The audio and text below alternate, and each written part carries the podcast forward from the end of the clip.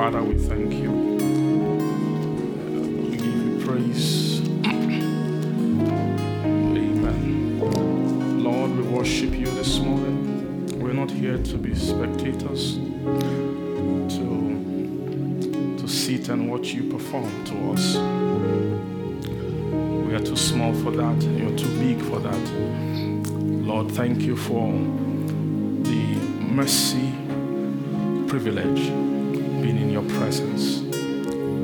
We're here for change, for transformation. We're here for encounter with you. Father, I pray from the depths of my heart that anyone who seeks to encounter you this morning, let your spirit,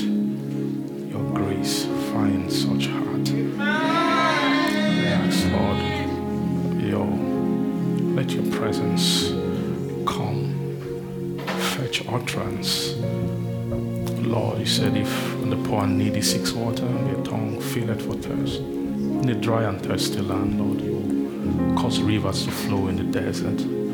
Open up streams in the desert, in dry places.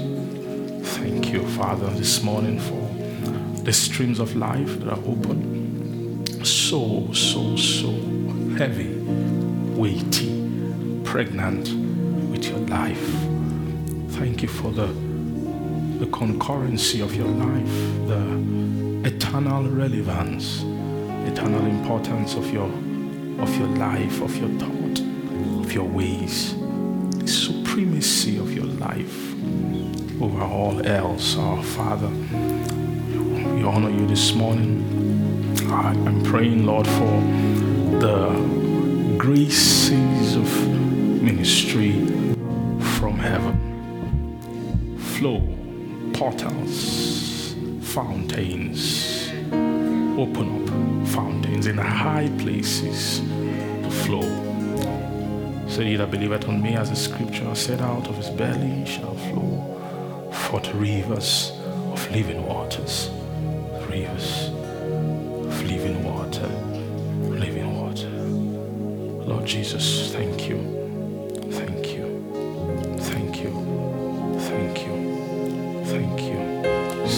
woman that if thou knowest the gift of God and who it is that's before you, you would have asked of me to give you living water. Lord, we ask for living water. We acknowledge who you are before us, in our midst here, present with us in your glory. Lord, with the things you're pregnant with to pour into our soul and into our vessel. Every thirsty soul you desire to bless this morning. Thank you. You have no respect for persons, no regard for anything else. Because your life is supreme. Thank you, our Father. Lord, we disrespect every contrary spirit, every devil, every prevailing power over the air of men. Disrespect their opinion, disrespect their view. Lord, we tune into your channel, your frequency this morning to hear life giving things. Father, I pray let your spirit flow, your spirit move, and you impart that that which you that which you have for every heart this morning. Oh, thank you. Thank you, sweet Spirit of God. Move of let's move over the face of the waters. The stirrer,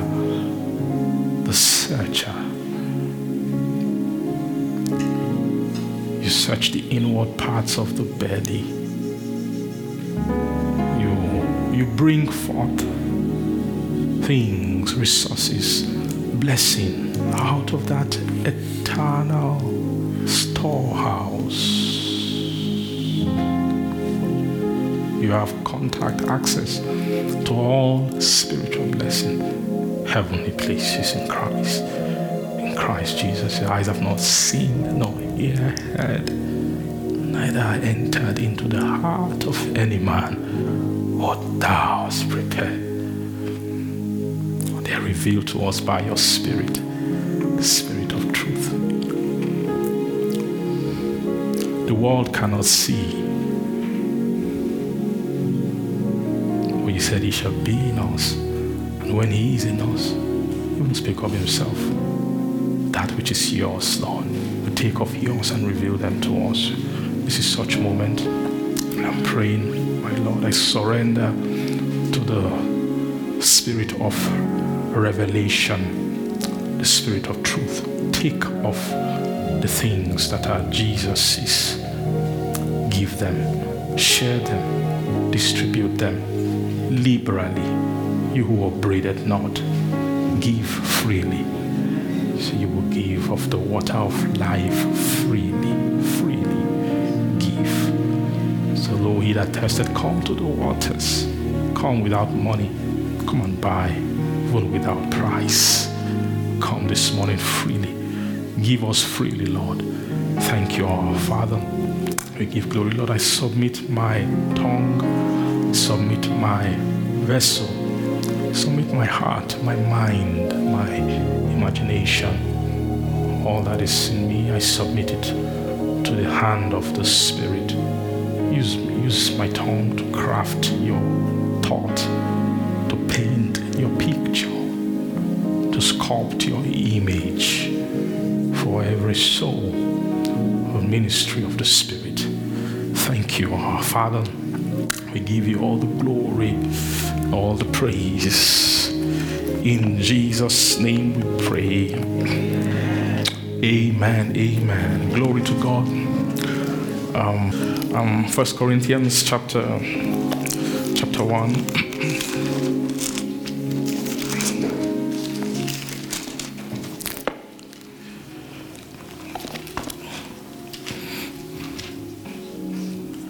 Praise God. Um, verse 27 says, God has chosen the foolish things of the world, right? To confound the wise. And God had chosen the weak things of the world to confound the things which are mighty, and the base things of the world, and the things which are despised has God chosen, yea, and things which are not, to bring to naught things that are, that no flesh should glory in his presence. Amen. Amen. But of him are ye in Christ Jesus, of who of God is made unto us wisdom and righteousness and sanctification and redemption. Praise God. That according as it is written that he that glorieth, let him do what? Glory in the Lord. Praise God. Of him are ye in Christ Jesus, who, who of God is, is made unto us wisdom, righteousness, what sanctification, and then what? And then what? Redemption. So Christ is, made um, is made all these things. Glory to God. Um, now, when we say making, of course, making, um, what, what is made? Um, the John chapter 1 spoke about who the what was made, right? When, we, when it says Christ, Jesus uh, is, uh, we know Jesus Christ is the Son of God, um, who John chapter 1 said he was made flesh. That's the the Logos says the Word was made flesh and dwelt among us, and we beheld his glory, the glory as of the only begotten of the Father, full of grace and truth. Hallelujah. Full of what? Grace and truth. The word was made flesh. Um, so, this flesh that the word was made obviously is not the type of flesh that they said should not glory. because verse 29 said that um, no flesh, uh, verse um, 1 Corinthians 1, verse 29 says, No flesh should glory in his presence. So um, it's clear that the flesh of John chapter 1 has to be different because that one, they said, we beheld his glory, glory as of the only begotten of the Father that is full of grace and truth. So, all flesh are not the same. There is a different type of flesh which Jesus was made into, which is different from um, this kind of flesh spoken about in verse 29. So, you know, so what's the difference between the flesh of Jesus Christ? Um, we know Hebrews chapter 1 tells us that that same Jesus is the brightness of his glory, right? The, and he calls him the, the express image of his person.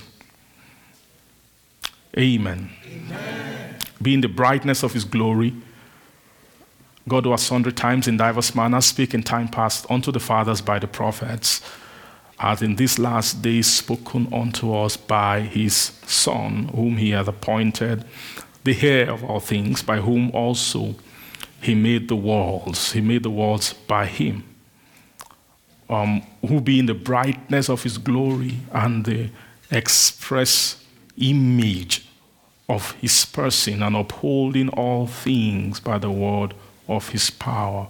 Praise Jesus. So when he had by himself purged our sins, then he sat down on the right hand of the majesty. So the right hand of the majesty is in the presence. So this man was able to sit in the presence because of a different kind of qualification. He's is qualified differently from every other type of flesh which are not permitted. Do you see that? So when it says that no flesh should glory, what they actually mean is that no flesh should come to the presence with its own glory. Uh, that the only kind of flesh that's accepted, allowed in the presence is a flesh that has been glorified. Right? You're a flesh that has been what? Or another way to put it is flesh that's been able to come to another glory that's not its own. That is the, the glory, the presence has its own glory, which it has to wear on a flesh for that flesh to come and what? Glory or to, to be in his presence. Hallelujah. Amen. It's very clear. We all know that Jesus Christ, all his journey was about the attainment of glory. That was what he was, was actually going for. All his journey on the earth was about to come into a glory, which is a requirement so it took that glory to arrive at the presence of God. It took that glory also to sit down in the, in the, at the right hand of the majesty on high. Praise Jesus. We are, we are, familiar with um, John 17. Say, when he prayed, Glorify thou me with the glory which I had with you. Right, at that time, the, the Son was already an entity of glory but it was also asking the Father about that glory. Thou me with thine own self, with the glory which I had with thee before the world was. Hallelujah. Now, uh, when John was speaking, was writing in John chapter 1, You know, he said that the, the word was made flesh. He said we dwelt among us. He said we beheld his glory, the glory as of the only begotten of the Father that is full of what? Full of grace and truth. So this glory is clear that this glory was manifested to them. Right when he said, and we beheld his glory. So it's not just a glory that appears in the presence alone. It's actually a glory that can be manifested on the earth, that men can see that glory. It's possible to, to see that. John, First John 1, he said that he spoke about that eternal life. That eternal life which was with the Father, which was manifested to us. Praise Jesus. Hallelujah. Glory to God. Uh, so the, the man Jesus, or they call him Christ Jesus, um, who of God, verse 30, he says, who of God is made unto us. So the key word there is of God. Of God is of God, made unto us wisdom, righteousness, sanctification, and then redemption. So this making, it's then colon, is because of such making you have to, it makes you fulfill as the writing that it's not wrong to glory, but he that glorieth, let him what? Glory in the Lord. So uh, it's telling you that they don't accept any other glory but their own. Right? They don't accept. So any soul, any person that would want to have a kind of glory, glory state. Say glory state. Glory state. Any person that would like to have a glorious state must, you can't just get, you can't bring your glory. You have to be, you have to be given glory. You have to be glorified. Do you see that? You have to be what? You have to be glorified. Now, and glorification has a process, is a process of glory. Romans chapter 8, very quickly to verse 29 or so. Let's see 28 first. Romans 8, um, 28. Um, okay. What is 29? For whom he did foreknow, he did also predestinate to be conformed to the image of his son so that he might be the firstborn among many brethren. Verse 30. Moreover, whom he did predestinate, them he also called, whom he called, he also justified. Then, then whom he justified, them he also what? He also glorified. So, this glorification is the end of the purpose of being conformed to the image. Why? Because the, the image of the Son is the prototype for glory, is the prototype for every glory that should appear in where? In the presence of God. Do you know when you talk about glory, it doesn't, men are not concerned about glory. It's difficult to preach about glory and have genuine interest from men. Because, you know why? Because everything that, that is glorious to man, that man can see and define as glory, is outside the Bible. It's not that they are not interested in glory, it's just that the glory that we know we think of. We, everybody is looking, everyone loves glory. Everyone here, you've thought about glory this morning. Somehow, in some fashion, in some way, in some, some manner, you have meditated on glory. But it's different. It's not this type of glory. So it's difficult to preach glory from the Bible and it'd be interesting to men. Once you just begin to talk glory, glory, justified, glory, the feeling is something that does not really concern you direct. It's a feeling. That feeling is, is corruption.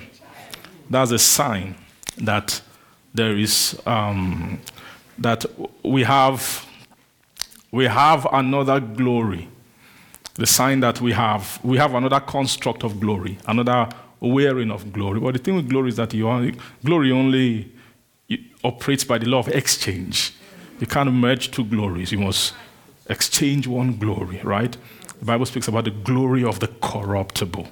So there's one glory, right? There's a glory of the corruptible, there's a glory of flesh, right? The Bible speaks of all His glory, that all flesh is grass and all the glory of man. So that's 1 Peter chapter 1, verse 24.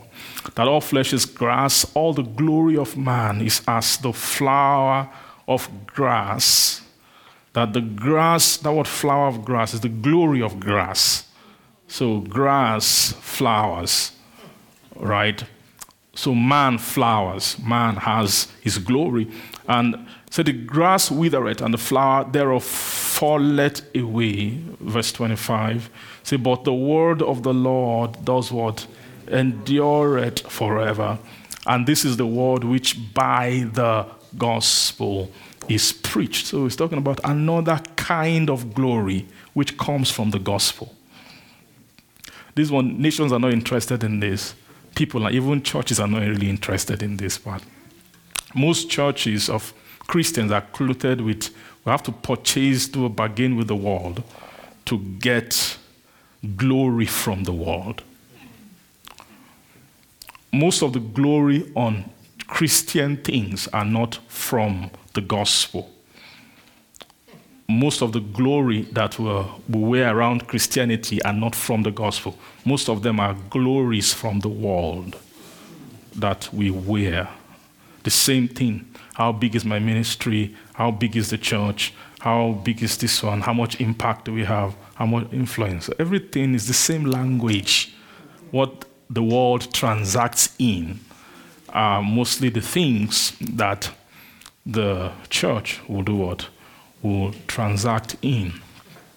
But it's just, it's just not exactly, it's just different in a sense. In the world, you're a company, you think in terms of customers. In your church, you think in terms of members. But uh, this is the same kind of, you get what I mean? The way you look for customers, you can, you also have marketing people in church, just that we call it evangelism or soul winning. You understand? Um, but, uh, and the reason I know that this is a problem is because if you remove all those things, there's not much left to do in church. To do.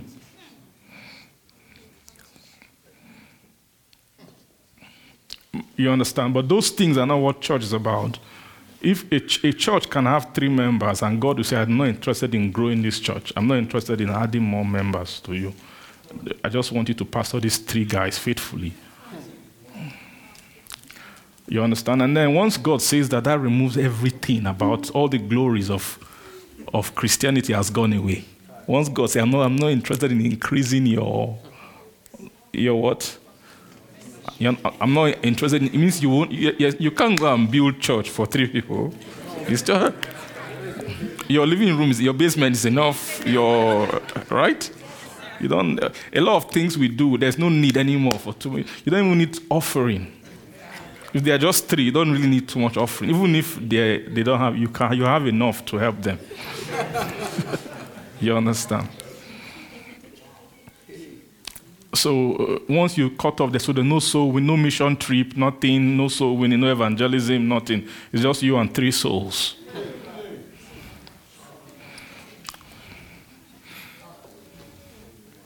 Right? Then in that kind of situation, can can those souls find glory in that in that in that place? You understand what I mean? So that's a difficulty of, of this glory message. And the Bible is constant with the Bible. The Bible ties glory to image within. What is image means the work, the building, what is being constructed on the inside. Any concept of glory that's not tied to an inward development is not biblical, it's not scriptural, it's not according to the pattern. Do you see that? Glory to God.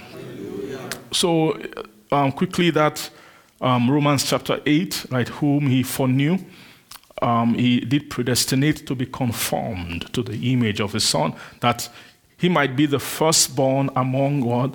Many brethren. Verse 30, that for moreover, whom he did predestinate, them he also called. Whom he called, he did what? Justified. Are you seeing process for glory? And everything about these glories has nothing to do with external things. It's just talking about a person. A person who they predestinated, then they called the person. Then, after calling the person, they then began to justify the person. The calling is the new birth. Do you agree? Um, the new birth is the calling. Paul referred to it as his calling right, that have a hope. Praise God. So that calling, every soul that's born again has a calling to become something. It's just a, you're called to become something, right? Then, but to become that thing, you actually what you are called to is the obtaining of the glory of God. That's the calling. What I call it, the is the obtaining of the glory. That's what the purpose of your calling as a Christianity. Uh, Thessalonians chapter 2, verse 14, it says, Whereunto he called you by our gospel to the what? Obtaining of the glory of our Lord Jesus Christ. Praise Jesus. Are you seeing that? So that, that's why Romans chapter 8 will say, Those who he called, he will glorify them.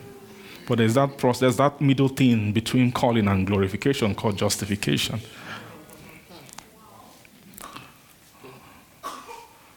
Right? So before between when they call you and when you will be glorified, something must happen. You must be justified what is the justification? Justification is an approval for glory in his presence. Is to is actually in justification, that's where they produce the, the actual kind of image, the kind of person, the inward qualification that is that is um, qualified, right, for glory in God's sight. So that justification is, a, is actually a big word, right? Um, it's it's um, how you are made. Let's see verse 30, back to 1 Corinthians chapter 2. Praise Jesus. Hallelujah. Glory to God. Hallelujah. Sorry, chapter 1. That 1 Corinthians chapter 1, the same place we read, it says, But of him are ye in Christ Jesus, who of God is made unto us wisdom, righteousness, you see that, and sanctification, and then what? Redemption. So the word redemption is actually coming to glory. Amen. Do you agree? What is redemption? That is, redemption means your arrival at a glorious state. Your arrival at a state where you have become, you have been, you have been certified. You are glory compatible with the kind of glory which the gospel speaks about is for. So, redeemed, you're actually redeemed for glory. Right? That is the, if you read Ephesians chapter 1, you understand it. There are a lot of different verses there. Um, let's just read Ephesians 1 quickly. Let's just, amen. I, I just feel very comfortable to just go over the basic things. And I feel stirred that way to. The reason is because some of us, we might know some things, but we don't know why we know them. So we can't. Amen. Amen. Ephesians chapter 1, you see that? Um, if we. Um, let's read from, from verse, verse 4. It says, according as he has chosen us in him before the foundation of the world, you see that that we should be holy without blame before I say holy without blame before him. That's your justification. To justify you. So that you be without blame before him, where in love and having predestinated, or you see that predestination again here that we saw in Romans chapter 8 that who he who, who did he call? Those he predestinated. So the calling is because of a predestination. Right? So you're seeing this predestination here in verse 5. It says, having predestinated us. So the reason why you should be holy without blame before is because of a predestination concerning you. When you say, I want to, I'm a Christian now. There's something about being a Christian. It is, it is, it's not, you can't be a Christian and do your Christianity. There is everybody who is a Christian, there's something. You're redeemed by precious blood, right? And that blood has, there's a demand for, there's a destiny for, that has been written concerning whether you like it or not right? It's not optional. You have something, you have been predestinated for something. It means you should arrive at something. Glory to God. It says, having predestinated us unto the adoption of children by Jesus Christ to himself. So you can get adopted to himself according to the good pleasure of his will. I mean, it's not according to anyone's will the moment you become a Christian, you have actually you have moved out of your uh, the you've moved out of tie to your will. That went another thing of I want I want to do this, therefore I, I should or I can't do it. You lose some kind of uh, that another person's will now beckons on you. When you're that's the main that's how you got born again. You say you must you believe that he was raised from the dead, but you confessed him as Lord if you confess the Lord Jesus, to Lord, Him being your Lord means that you are now subscribing to His will. That I want to put my will aside. Lord, and it won't happen in one day, but that's what you confessed. So don't confess something and not do it. Uh, do you get? Don't just confess, Lord Jesus, I believe you are raised from the dead, you are now my Lord. And then just go away and keep living your life. No, that Lordship means you, you, want to sub, you must become subject to his will. You must now, you've now become subject to a destiny he has for you. Glory to God. So, according to the good pleasure of his will, now let's see verse 6 to what? To the praise of the glory of his grace, wherein he hath made us what? Accepted. And I want to say two. What is to? Is what you are predestined to, is a continuation from verse 5. Do you agree with that? That verse 5 is your predestination. You have Him predestinated us unto the adoption of children by Jesus Christ, according to the good pleasure of His will, is to the praise of the glory of His grace. So the your predestination, I, this kind of language, when they say to the praise of, what is the meaning of that? What is the meaning of the praise of His glory? The word praise means approval. It's an, uh, it means that in the realm of glory, you get appraised. An appraiser is to determine praiseworthiness, right? As it, as it got into the mark. So there is the there is a praise of glory. The praise of glory talks about a measurement of fulfilling the criteria for that glory. An, so there's going to be a glory appraisal. Do you see that? So what that means is that every Christian who is born again, there is a state of glory your soul must get to. That the destiny of your soul is in the book of God, in the will of God, in the book. You know, Jesus Christ said, I know I come in the, in the volume of the book. It is written of me to do thy will. That the writing of you, of who you should be, or the writing of your destiny in the book of God is written in glory terms, in glory language is written, you are written, your name or your destiny is written according to glory specification. That this is the glory that this, this person is destined to come into. Amen. Do you understand what I'm trying to say to you? There's a glory. And Jesus knew that. You know, Jesus fulfilled his own. Lo, I come. The, on the volume of the book, it is written to do thy will. Then, and Jesus knew that the will of God, or what the, Paul called the good pleasure of his will, that that will in God has to do with an attainment of glory. That's why Jesus, God, Jesus was pursuing the glory, and, and at the end of his journey, began to ask the Father concerning that glory. That that glory, amen, amen. is a sign. So coming into his glory. That was the purpose of Jesus when he was speaking to the, those two men on the way to Emmaus. I say, oh, foolish guys, slow of heart to believe all that the prophet has said. That don't you know that the Son of Man should suffer? Ought not Christ to have suffered these things and to enter into his glory?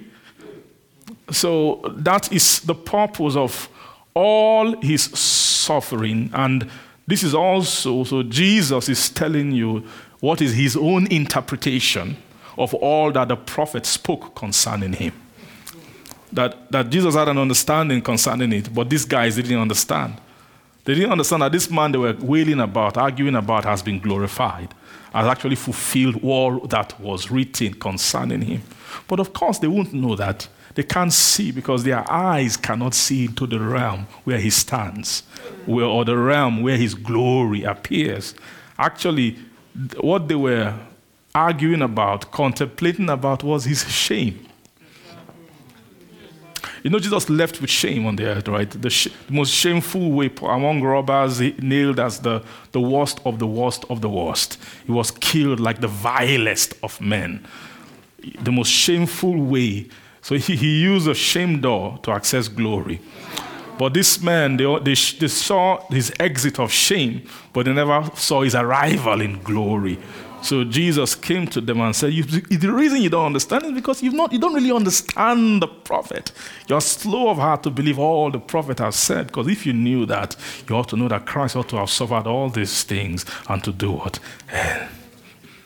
Enter into what? Into his glory. Amen. Amen. That's the reason why you must lay aside every sin, every way that easily beset you, and, and look unto Jesus, the author and finisher of our faith. Right? Who for the joy that was set before him endured the cross, despised the shame. So there was it's not just suffering. There was cross there, which is the suffering, but there's also something called shame. They made sure that his, his death shouldn't just be painful, it should be shameful.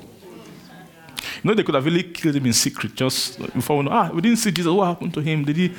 Some people will now assume maybe God took him. You understand? So he has gone, but they made sure that it, there must not be a mistake of glorifying his death after the flesh. They, they must subjected him to an open shame. That's what the Bible says. That, that the Son of Man was subjected to an open shame. Glory to God. The, the reason for that is to, to create the contrast between God's glory and man's sense of glory.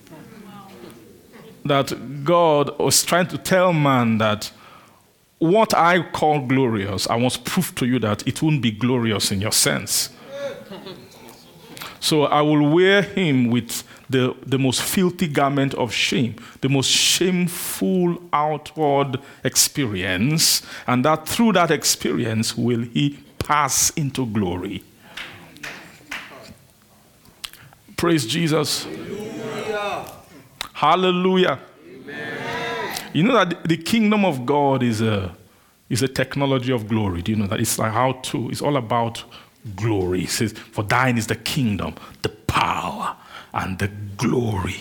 The kingdom is all about the glory. The kingdom is a kingdom of glory, it's, a dominion of glory.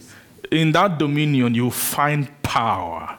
It's the power of the glory that, that constructs the image for glory. So every time when you engage the, the these are the things that came from the Father, and he calls it these are thine. Do you get that?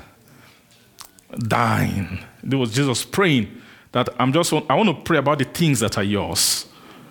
All right, that these are the things when our Father who art in heaven, hallowed be thy name. Like he talked and talked and said many things about prayer at the end. It's, the reason why we pray for all these things is because of the things that are dying. From where this is, and because those things are dying, we have trust that we can pray this way. Because everything we are praying must come from the things that are dying. That is the kingdom. And then what? The power. And then what? The glory the kingdom, the power, and then what? And the glory. Glory to Jesus. I know when this all Jesus taught when on the earth, he was teaching, you can say he was teaching kingdom, you will be correct. You can say he was teaching power, is also correct in a sense. You can say Jesus was a teacher of glory, you also be correct. Because what Jesus actually was teaching was he was teaching the Father the things which the what which the Father has. Do you agree with that? Yes, when he said all that the Father hath and mine, he's talking of these things. For thine is the kingdom, what thou hast. Right? And you know, all that the Father has are the things which he has, and which he also said the Holy Ghost will reveal to you. See, for he will not speak of himself. So all that the Father has are mine. therefore I said, He shall not take, He shall take of mine and show it to you. So, what the Holy Ghost will show are the things that are mine, but are not just mine. They are things which are the Father's, which are mine. So that makes the, so the Holy Spirit is a shower of three main things. Check the Bible in the, the, revelatory ministry of the Holy Ghost it's in three main things. The Holy Ghost is the revealer of the kingdom. The Holy Spirit is the revealer of power. What we call the power of the Spirit, what the Holy Spirit will, will bring to reveal to you is a, is a revelation of power. And then the, the Spirit is also ultimately is a spirit of glory. So when the Holy Spirit begins to reveal glory, it means you've gone far, right? The Holy Ghost will start at an early point. He will first begin to make you see the King. It's the Holy Spirit. Oh, you know, Jesus spoke, preached about that in John chapter 3. When Nicodemus came to him and said, um, I know that thou art a, a what? Teacher come from God. Because no man can do the thing, miracles you do except God would be with him. And then Jesus just began to say to him that except a man be born again, he cannot see the kingdom. So if, why being born again, you can't see the kingdom? Because without being born again, you don't have access to the, the, the revealer of the kingdom. He who shows the kingdom, which is the Holy Spirit. So you, you cannot see the kingdom. Praise God. Go on, verse 4. It says, Nicodemus said unto him, How can a man be born again when he's old? Can he enter the second time into the mother's womb and be born? And Jesus just went on and continued saying what he was saying. Except a man be born of water and of the Spirit, he cannot what enter. Just to talking about the kingdom. He can't enter into the kingdom. That which is born of the flesh is flesh. That which is born of the word Spirit is what? Is spirit. When you talk of being birth in spiritual terms, birth is actually the production of an image. Is to reproduce an image after a, an existing pattern. Is a law of birth is a law of reproduction. Amen. So, except you're born of the water and of the spirit, you will not enter into the kingdom. then that which is born of the flesh is flesh, and that which is born in the kingdom. If you enter into the kingdom, the first thing you encounter in the kingdom is power.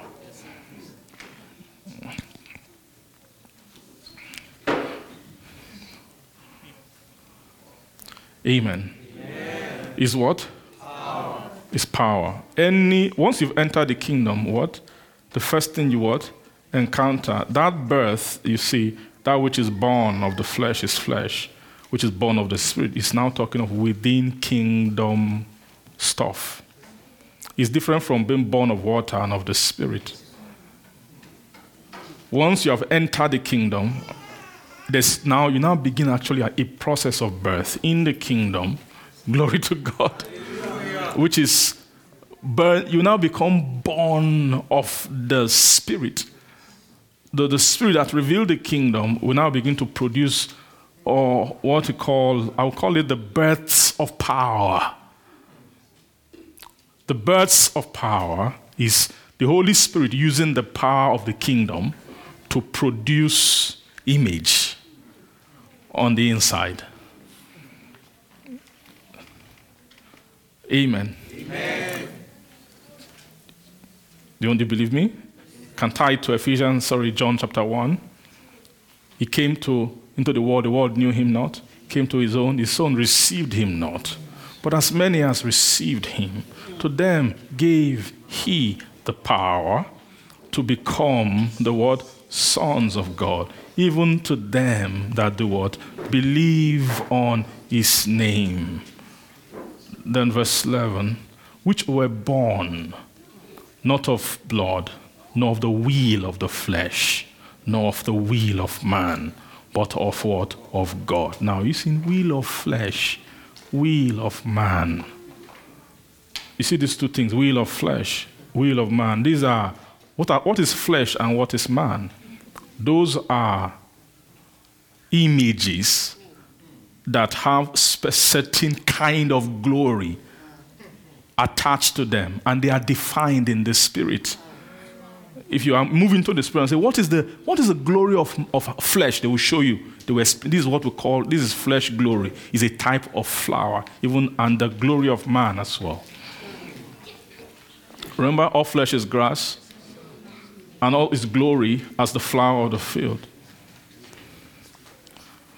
And the glory of man, he said, flesh is grass, and the glory of man is is as the flower of grass. The grass withereth, and the flower thereof falleth away.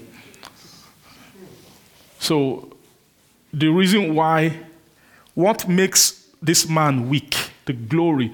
So, not just is the glory f- fickle, the glory is fickle, so it falls away. But the reason why the glory falls is because grass withereth that the, the, the glory, the flower, the, how well the flower will do, the sustaining, the staying power of the flower is tied to the strength of the grass. That's the secret of glory. Every glory is, is what has the quality of the image bearing the glory. If the image withereth, the glory will what? Fall away. That's the danger of, of using your life on the earth to attain corruptible glory. Have you seen anybody who has any glory on earth that stays forever? Is there anything on the earth that can give you a glory that has a guarantee? And let's not even say forever, that has a guarantee that next year it will still be this glorious. There's nothing, think of there's nothing, nothing now. The, the most glorious thing can change, can fade. As long as, why? Why is that glory like that? Why can glory fall? It's because of the, the withering nature of corruptible things. Do you see that? So, now, what is really behind all these things is what the power of an image has to do with the strength of its will.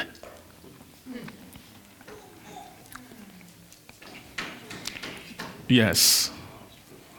The strength of what?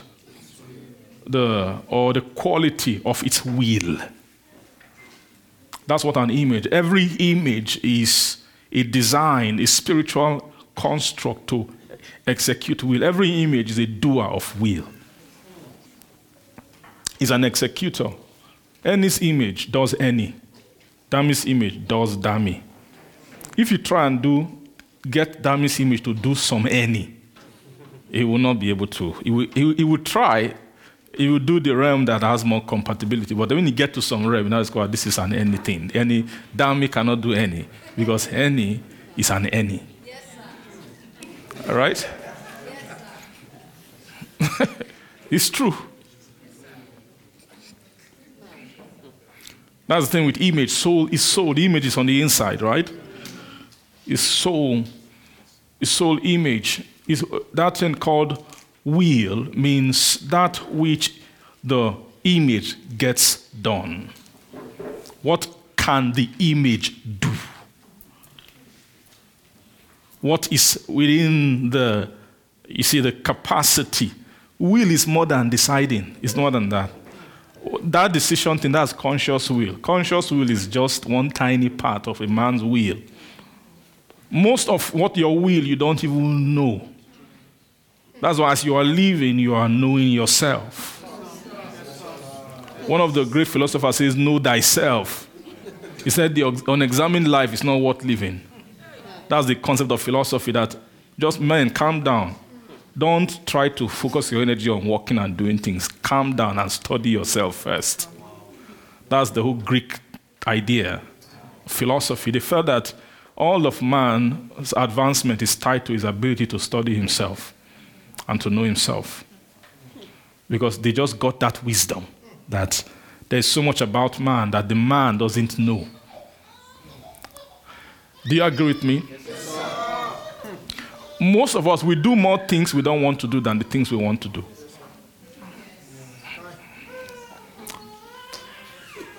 Right?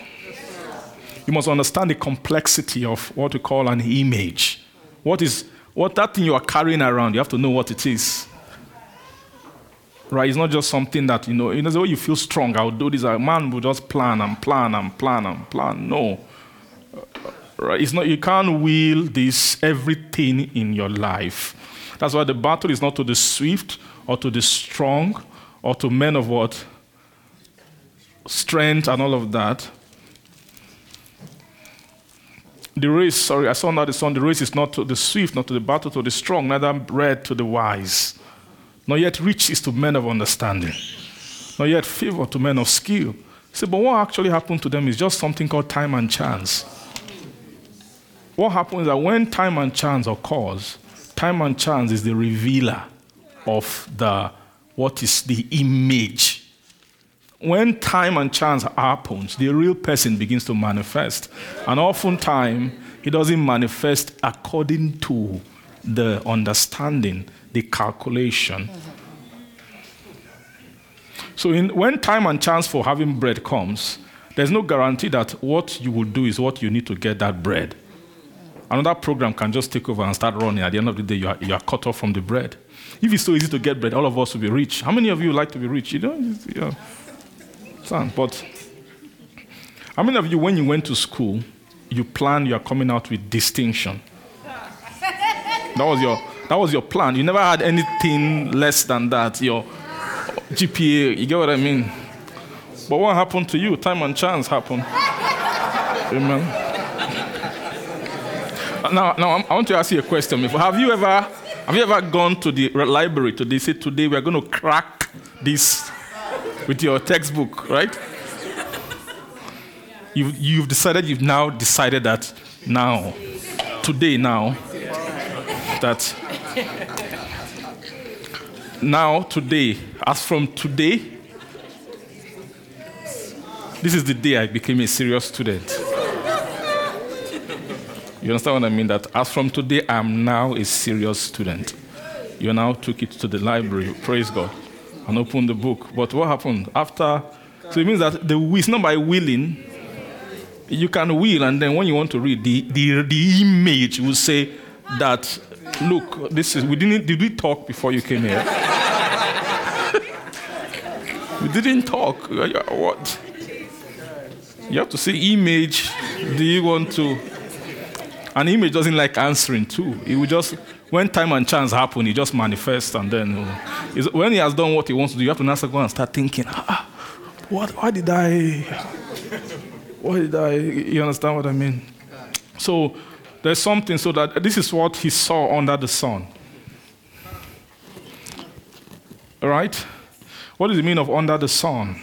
The sun is, this, is, the, is a light that, it's not just a light, it's a power that drives signs and seasons.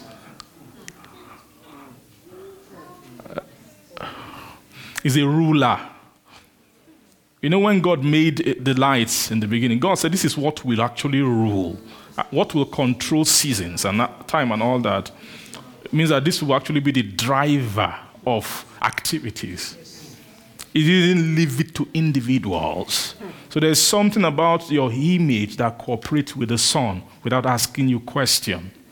When the sun would change the season, the image will can read the season and decide. It can be contrary to your understanding or to your conscious mind and decision making process. This is why holiness by decision making doesn't work. right? This is why righteousness by deciding to become righteous does not work.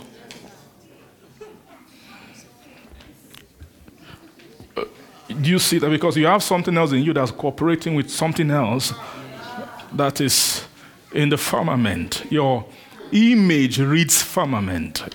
Images, res- your depths respond to the firmament. They are lights of the firmament that control the what? The images in the souls of men. And oftentimes they by- by- bypass the conscious decision.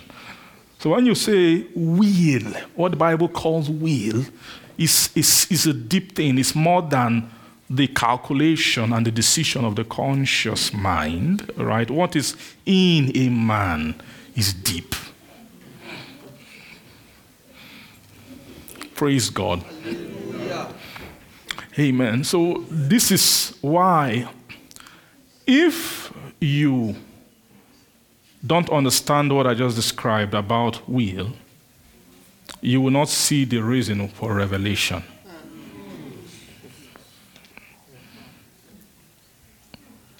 You won't see the reason for what? For revelation. You won't see the reason for, for the gospel.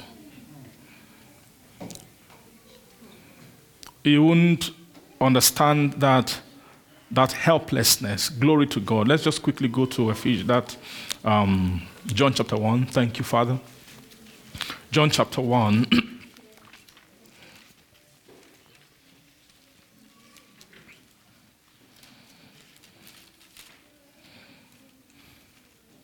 so he says, As many as received him, to them gave he what? Power. Are you seeing power there? So the, the receiving of him is actually the, what you need to do for the, for the release of the Spirit, for the dealings of the Spirit is, is actually yieldedness. And then when the Spirit now comes, the Spirit now brings about a dispensation of power. When you see the word power, power means that which can handle the will. Do you see that? That which can what? That which can handle the will. Power doesn't interact mainly with your conscious mind. That's not where, because it knows that's not where the problem is. So the, the, the reason why you need the power of the gospel is to help you beyond things you know about. That's why gospel is more than do I agree with the preacher? Do I agree? Did he say this? And do I think this? Do I accept it? Don't power, power, power dealings doesn't, it's not, it's not by that law. When you are dealing in season of power, place of power, you are, it's an operation in the realm of invisibility, where you need to allow an invisible thing deal with an invisible thing, and then you have to stay there and wait for the result of that dealing. It's a, it's a trust process, it's a faith process. is a you get what I mean? What makes you what makes you subject yourself to the to the power of God is not the approval of your conscious mind. Because your conscious mind has no basis to approve or disapprove God's power. He knows nothing concerning it. Neither does he know anything about the issue the power wants to solve. So the, the law of engagement with power is believing, is faith, is believing, is believing. Came into the world, the world knew him not. He came to his own, his own received him not. But as many as received him, to them gave he power. But those who received him didn't receive him by investigating him and, and having a meeting and say, okay, yeah, this, we agree with him. Let's give him a chance. No. It's even to them that believe on his name. As many as received him, to them gave he power to become what? The sons of God. And who are these people? It's them that believe on his name. That's the only people. It's, it takes the belief on his name because only believing in his name engages the power of God. Romans chapter 1. I'm not ashamed of the gospel of Christ. You don't have to go, I'll just quote it. For it is the, 1 verse, verse 16, right? I'm not ashamed of the gospel of Christ because it is the power of God unto salvation to them that believe. Right? It is the power of God unto salvation you can turn it if there's anyone who's not familiar with it.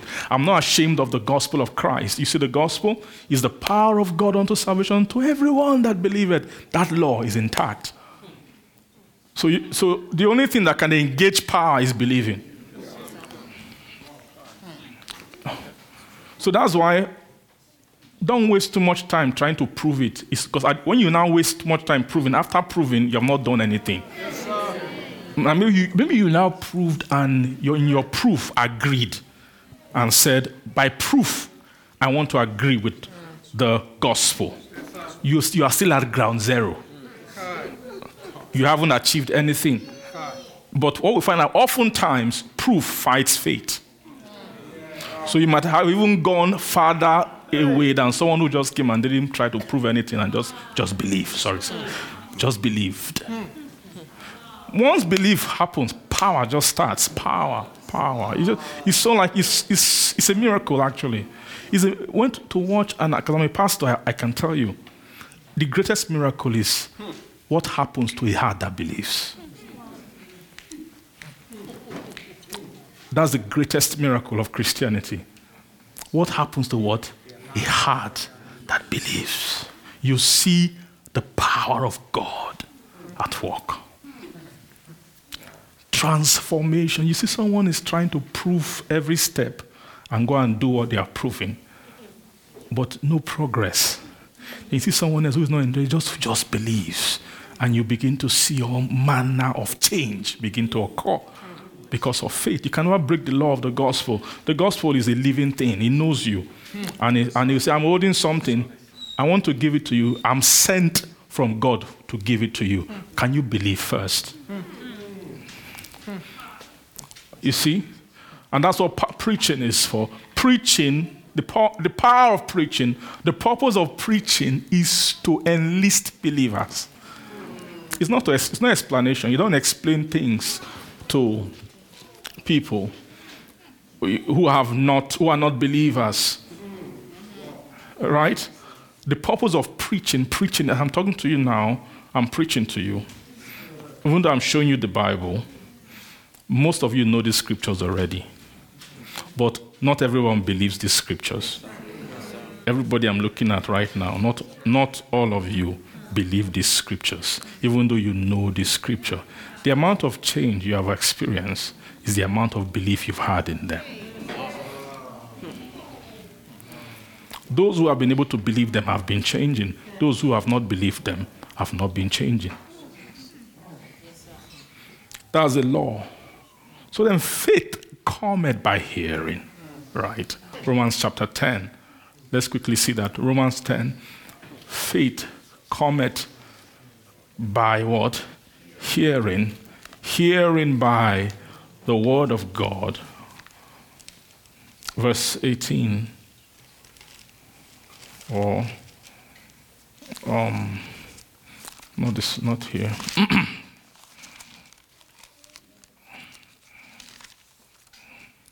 18.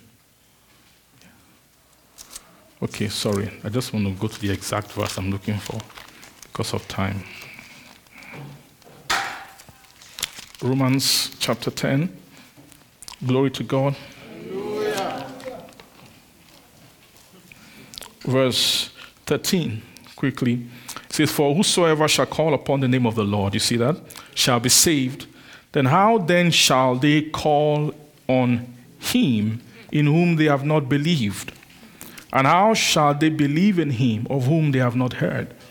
And how shall they hear without a preacher? And how shall they preach except they be sent? As it is written, How beautiful are the feet of them that preach the gospel of peace and bring glad tidings of good things. But they have not all obeyed the gospel. For Isaiah said, Lord, who had believed our report?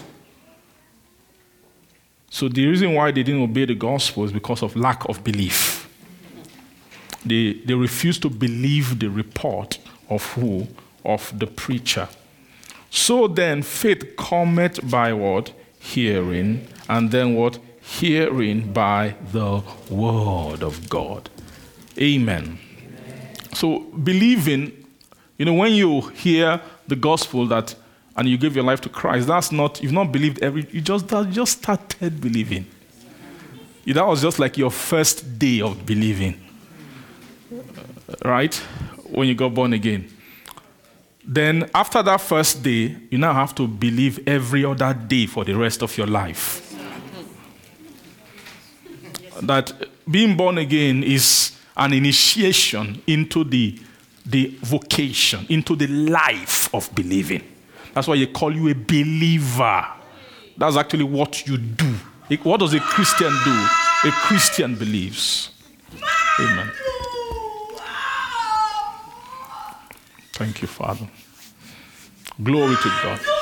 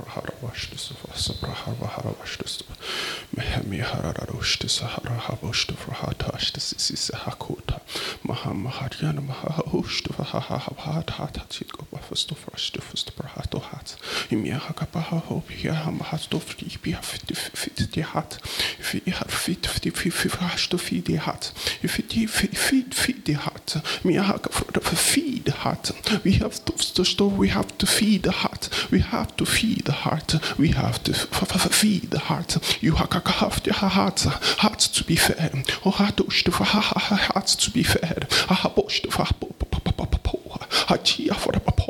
be a portal, a portal, a portal, a portal. It's a portal. It's a portal. It's a portal. It's a a portal has opened for the hearts to be fed.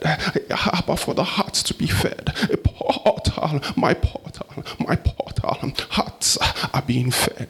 Hearts are being fed. How we have come to feed the hearts. It is an anointing. It is an anointing. It is an anointing. You must always do this in remembrance of me. You must always do this in remembrance of me. It is my breaking I am showing you my breaking. It is my breaking. You must break as I break. Remember my breaking. Remember my breaking. For therein is my doing. This is my portal. This is my portal. Listen. Listen. Listen. Thank you, Jesus, freno. Never an hato, then not your grace, amen. A burn a medua. Tiano to to do. Mercia no hadia.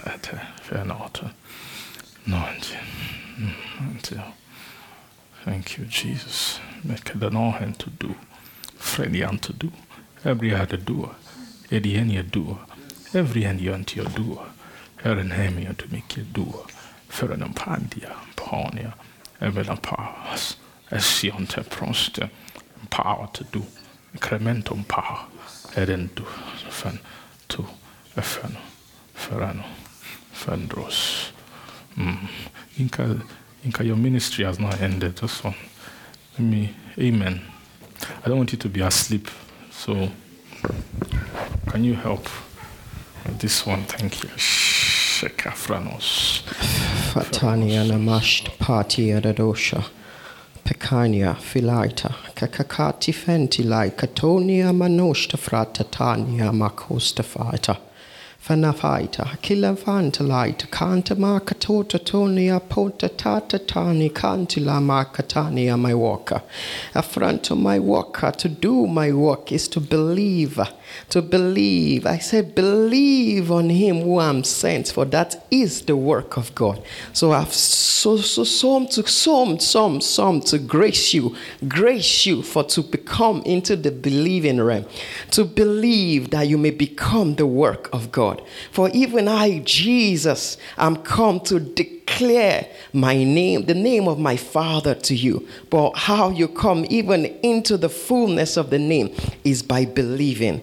Believe, believe, for this is the life you've been called to. It is a realm of believing. It is a realm of believing. For you might have lived even in a different realm, and a work has been done in you. It is by a work of unbelief. But you see, how you do my work is believe on him who I have sent to you. And it is he that is speaking. It is he, even he, my work, the work of the Father, is speaking to you. So believe. Guard your heart. Guard up the loins of your mind and believe on him whom I've sent to you. Believe in him is how you become my work, says the Spirit of the Lord. Amen. Praise Jesus. Glory to God. Thank you, Father. Um, okay, that um, Romans, sorry, yeah, John, John chapter 1, even to them that believe on, to them that many has received him, right? To them gave he power to become the sons. So it takes power to become the what? The sons of God. And it's to them that believe. But you now see, which were born not of blood, nor of the will of the flesh, nor of the will of man, but of God. So this entity, flesh and man, those are entities that have certain glories, right, attached to them, but that fall short or comes short of the glory of God. Why? Because of sin. For all have sinned, Romans chapter 3, I believe. It was 23 or so. It says, For all have sinned and come short of the glory of God. Is so what brought man to be short of the glory? That what man is predestined to have, that man has come short of it. That's why they will now say, No flesh should glory. When they say flesh, no, no flesh should glory in his presence because all have become flesh. Right? That so no flesh should what glory in his presence. Why? Because of what? Of sin. So sin, in order to well, after man has been predestined, man has been called. man can't just be taken to glory, right? Man must be justified. What's the justification? Justification is that determination, is also a process to arrive at that determination that the effect of what sin has been dealt with. Not just the effect of sin, but you have to deal with the effect of sin first. But then the not just the effect, but also the tendency, the capability of sinning, the you know the that that weakness. Remember, the it spoke about what what actually disqualifies the glory is not just about the, the type of the glory itself that what falleth away. It's about the grass withereth. It has the ability to wither. That ability to wither, tendency of withering is that it is not saved. It's not saved. What, when something is not saved, if you leave it, there's something that can make it wither. Something can make it what? Wither. So salvation is removing of that tendency. It adds some kind of quality to the thing. Praise God. So and no man qualifies. No matter any man, bring the most glorious man, whatever he has on the earth. I don't know what is the most unchanging, withering thing on the earth. Is it look for me precious stones? gold and all of those things. And then let's say a man had this. This is what you know. Some guys don't invest in anything. They say stock market. What is that? Forget about that. That I can't invest in the stock market. I can't. I, all I'm going to buy is gold, because they believe that it has what? It has value. That gold will continue forever.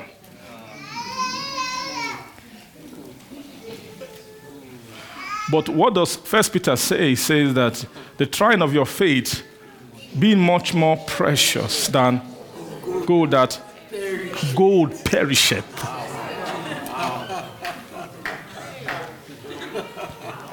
Gold perisheth. Even gold will perish. But this little thing called faith that when after gold is perishing, faith is still standing.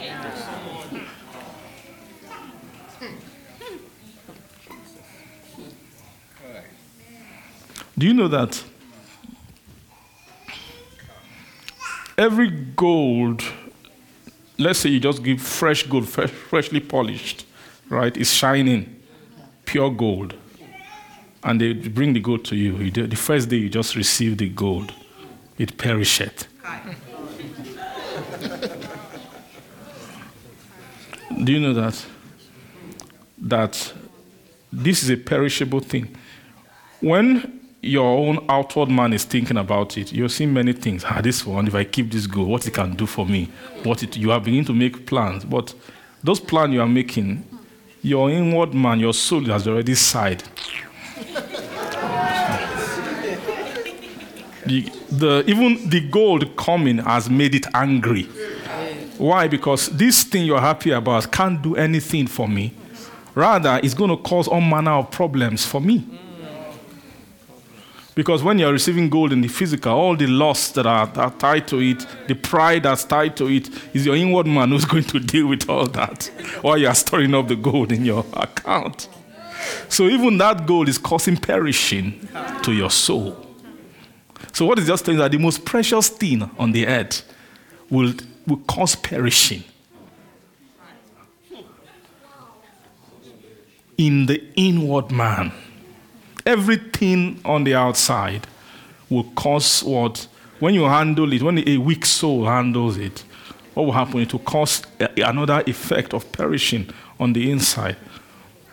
So instead of going for gold, go for faith instead when you you take faith, even if like a mustard seed, even as tiny as a mustard seed, just have instead of bringing gold, just bring a tiny mustard, a faith as a mustard seed. The inward man will rejoice because you know that this thing called faith Well, even while the faith, you know, faith will be, has to be tried. The reason for the trying of faith is so that faith can release its own gifts or its own um, riches or its own benefit. Right? That when you take a faith and then you begin to try the faith, when you are taking faith, you are trying faith, you are making it better. You are actually, you're it, it will make something begin to happen to the soul that can make the soul move through a trajectory of honor. That you move from praise, move to honor, and then to glory. So you're seeing that all this praise, honor, and glory, they all come from faith that's been delivered. Right? Faith which cometh by hearing, and hearing by the word of God. Do you see that? That's what the gospel is meant to do, is to produce praise. So that praise, then it's what they call the praise of honor, and there's what the praise of glory. Praise of glory means praise that has gotten to glory state. There's praise that is honorable, and there's praise that is glorious. The glorious praise is the destination. Right? Ephesians 1, let's go back there. Say glorious praise. glorious praise. Because that glorious praise is a destination for the, the presence of God. Amen.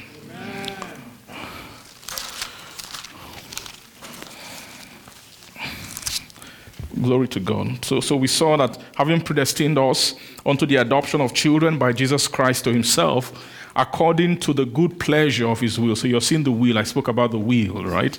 According to the good pleasure of his will. You can't, you can't do predestination will have no effect without will. It is the will. The will is the, is the power, is what power comes to deal with. Right? Power is the the effect of power is the establishment of another will. That's what power is actually meant for. So, that power is a power of the kingdom. It's actually it's something that the Father has. Thine is the kingdom. Thine is the power. You see that? That power is for to bring His will, right? Our Father who art in heaven, hallowed be thy name. Thy kingdom come, thy will be done in earth. That's all that prayer is about. Right? It's about the will being done in the earth. Thy kingdom come, thy kingdom come, thy will be done in earth as it is in heaven. So when the kingdom comes, if the kingdom say the kingdom has come to you, the first way the kingdom will come to you is it will be preached to you. Yes, That's the first thing. Yes, the kingdom will be preached to you. When the kingdom is being preached to you, its preaching of the kingdom is according to a spirit. Right? The spirit of preaching of the kingdom will now cause believing. When you are able to believe the preaching of the kingdom, you are the you unearth the power of the kingdom. Right? It's access Right? It's even to them that believe. Right? When power is now in operation, what power will do is that it makes will to be done. Kingdom come so that will can be done. This, thy kingdom come, thy will be done. It's for the will to be done in earth. That's why the kingdom must come.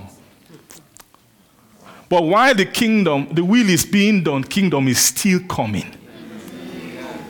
Because the kingdom must come and come until its glory appears. Right? The power is the power of the kingdom. The glory is also the what? The glory of the kingdom. Amen. Amen. So when will the glory appear? Is when the change, transformation has been arrived on, is been come unto the praise of glory. That's Ephesians chapter 1. Amen. Amen. So he says, To the praise of the glory of his grace, wherein he has made us accepted in the beloved. Verse 7. He says, In whom we have what? Redemption through his blood, the forgiveness of sins according to what? The riches of his Another word for grace is power. Do you know that?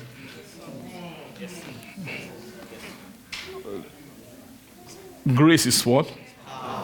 Another word for grace is power.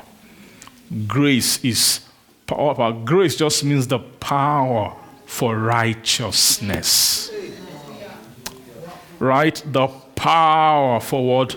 Righteousness.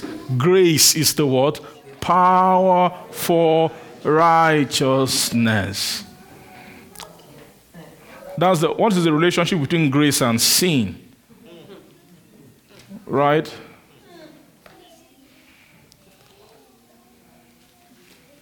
Is to grace is that which abound much more, where sin did abound.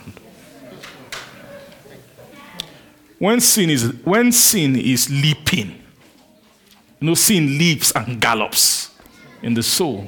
Sin is an excited animal that is what? It's just it's a playground. You know, the soul is a playground for sin. You can't catch sin. Sin, when you go on, that's why religion. Religion um, just imagine trying to catch something that leaps. You can't. You need a, a, a, a greater leaper.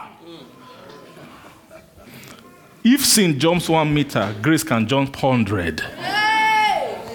Grace can pin sin down. It doesn't matter how excited the sin. You know, sin has excitement levels. When you see a very, very a sin that's not too excited in terms of energy, you can easily try. Uh, you, uh, mm, okay, I see. You can plan around it. I won't do you today. I will do you next tomorrow. you can. You mean that that sin is not too strong. You plan it. You say that I will, you know, this today, is a holy day. We can't do you. This is a this this today is for brethren. So we are going to see brethren today. we go and visit brethren. But tomorrow we have our own time. You know, you, you can plan sin. That one is not a leaper. It's not. It doesn't. It's not too excited. Sin that is quick, swift. You know, that one does you. That one will. It's that one. that one you're its employee. You get. That one is just is to be running its own program. Sometimes it might just give you a hint to just just let you know, know that things are still happening. You know, operations are still going on. You understand what I mean? Maybe it will take a day of mercy for your brother, and one day they will just catch you and just sit you down, and will, five of them will surround you. Also, intervention, just to tell you the things you have been doing. You understand? You don't know. You feel you are righteous. You just feel holy. You understand what I mean? That in fact, you feel like you are ahead. You are just waiting for the company to come to the area where you are to, to come to your zone of righteousness. Well, they will just sit you down and say, Man, you have been causing trouble. You need an intervention of power. When they now begin to tell you all the things you have been doing, really? Wow. Then you will argue first. You know, you always argue. You know why you will argue? All right? Imagine you're a company, you are the CEO of the company. You know there's a whole department of something that's been he said, No, we don't do that in this company. They'll say, Please, Mr. CEO. Amen. Glory to God. you know, they tell stories of the US government when, when sitting president. You know, those presidents, they're just to, you know, they, they have some power of something, obvious things. You know, anything that can make them stand in podium and give press conference, you know, with suit and all that. That's presidential power. They'll sign it and all that. Eh, but a lot of the things that are happening, in, things that the nation is doing. While the president is in Washington, he has the, the nation has people who are somewhere in East Africa doing things he doesn't even know about. They have a whole bureaucratic structure there, like those CIA guys. Or those, those guys, they're not even your Your administration, they, don't, even- they are not even concerned about you. Just, you just come, do your politics, and go. But they have things that they are doing. You understand what I mean? So oftentimes, when trouble now breaks out, you get that the president will now realize, so we have a we have a department that does this. They say, yes, sir. How long have we been doing it? Uh, well, sometime in the just before the Second World War, there was.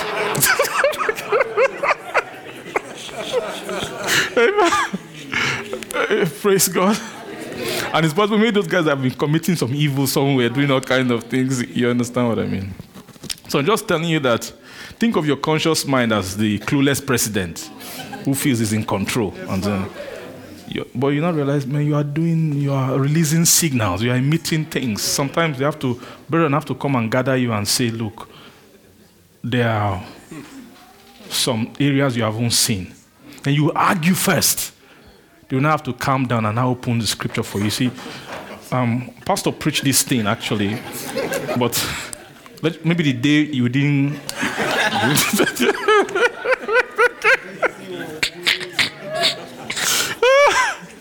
Amen. You know, discover that you have your own revelation of the whole thing entirely. But that revelation is only you that has it. You know, you can have a revelation that is only you. It's your revelation, really. But you don't know it's your revelation. You think everybody thinks it that way.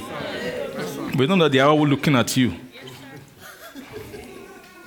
And then, and it depends on your character. Some people, it's not everybody you go and talk to and say, ah, why did you do, what happened? Uh, you some people are war, you know what I mean? War, when, you, when you can be a walking war. So who wants to go and meet a war that, and I mean an ongoing war that's happening. You want to now go there and go and join? No. You say, let the Lord bring peace around you first, and we will. Don't be a war. Be easily entreated. Be easily. A sign that you are healthy is that they can easily, someone can easily just tell you you did that thing wrong. oh. Check that. Check. Is it easy for someone to just tell you, ah, that thing you did, you did, you, you- that's not how you should have done it. If you if you you go for some time, people don't tell you that they don't. hmm, That all, every brethren you see, oh, lovely. yes. huh? Every single time, every time, they're always happy with you. They're always thanking. I just thank God for your life. You are just. I just. I know you can feel very spiritual. Wow. But you don't know that, man. It's just that nobody likes trouble, you understand?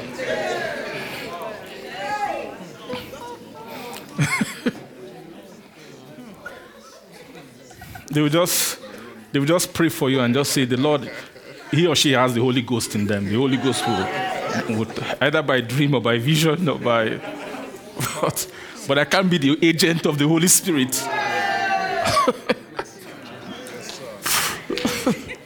Please don't be like that. Amen. And don't, don't have your own insight into things. You know, your, that uh, the way you know, the Lord spoke to me about this one.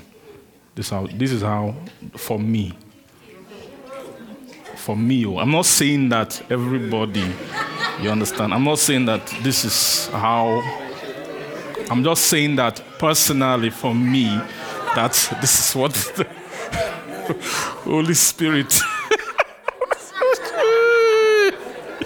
hey! The day that the Holy Ghost gives you revelation that's for you, that day, just break down and start crying. Don't even just, just start begging God, Holy Spirit, please, I don't want. I understand what you are saying, but can you tell me what you tell others?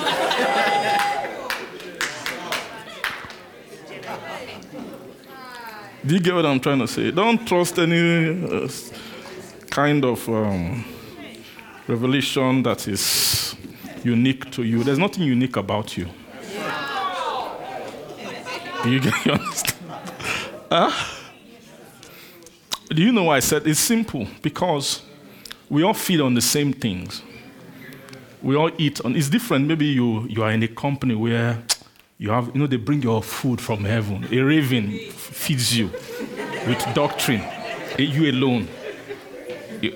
Everybody's eating on other things. They are eating, but you, you have fresh. Then, because then, but if we are all eating the same food, we are all listening to the same word, we are all following the same, we have the same parents in the Lord, we all have the same, you know, kind of thing. We are going after the same thing, pursuing the same goal, which is to become like the sit on the throne to inherit Christ, everlasting life. First works, last works, do it, get the reward, right? Come into eternal life. That's what we are all going. We are all going for the same things. We have the same resolution concerning the world. World is bad, Christ is good. You understand what I mean? We don't disagree. We, all, we feed on the same thing. So why should you have your own revel- your own leading? And then you, know you can feel, no, no, it's just that my brethren, they just don't understand me. You understand? you get what I mean? That you feel like they just don't do what? they don't just understand me. That's the thing. That. Amen.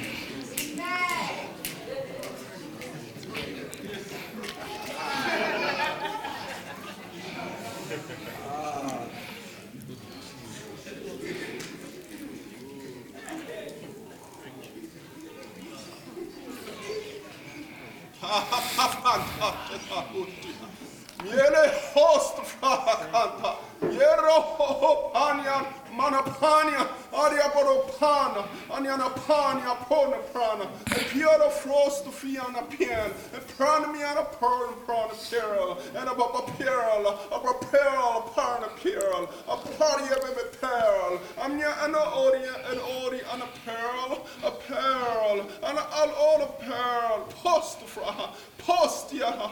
Porfria tosh to see han. O kotofro tosh to saha.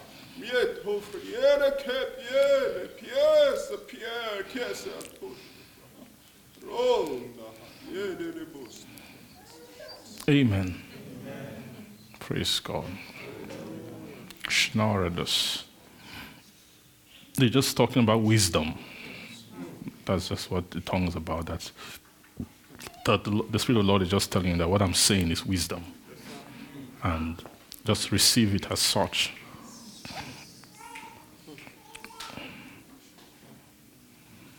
Amen. Just take it like a pearl, like a, like a treasure it.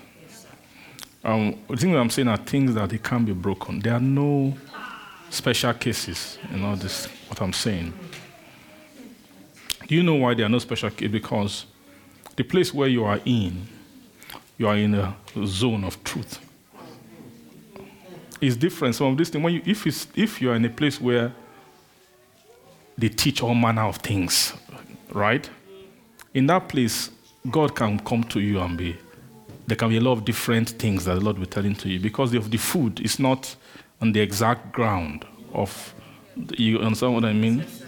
So the Lord can just be telling you some things that, man, look, uh, there's some things peculiar to you that maybe some of these things and all of that, but it's not in this kind of zone. And I'll say this with all meekness, with all meekness or anything, because we are talking about the, about journeying as a company to inherit the nature. Unless we, you feel we are, inherit, we are looking for something else. Do you feel like I'm, we are preaching something else to you? We are joining as a company to inherit the nature of Christ and the nature of God. So the kind of this kind of ground of journeying is not an ordinary place. It's not a place where the Lord will come and give an individual dealing to individual for what? To lead you to what? You understand? I understand maybe in a, in a place of the milk of the world, and maybe you can be in a place where the milk of the world, people are refusing to grow, the table is not changing. It's just, and then God can lead someone special. I want to move you into something higher. And when I was in season of the milk of the world, the Lord just, my Lord did many things. I can't explain all the things they did to make me begin to think differently, to feel differently, prepare my mind, instructing me, listen to this person, go season. He told me for a whole year, listen to only Hagin. All manner of things. Then one day in the night, they came to me and said, I will show you great and mighty things. Pray unto me, I will answer you. I will show you great and mighty things which thou knowest not. I was having all kind of experiences that my, my close friends were not having. They were unique things to me. Many of them, I keep them in my heart. But God, the Lord did that to bring me into this ground. And a lot of people who arrive in this ground have similar kind of dealings. Sometimes in your own place where you were, something was unique. The Lord had to uniquely fish you out. But when you come to this kind of ground, you have arrived at Christ. There's nothing unique. There's nothing special they want to begin to. There's no special dealing anything. Everything here is collect is for the is a collective. It has to do with uh, relativism ends. This is my own, you know.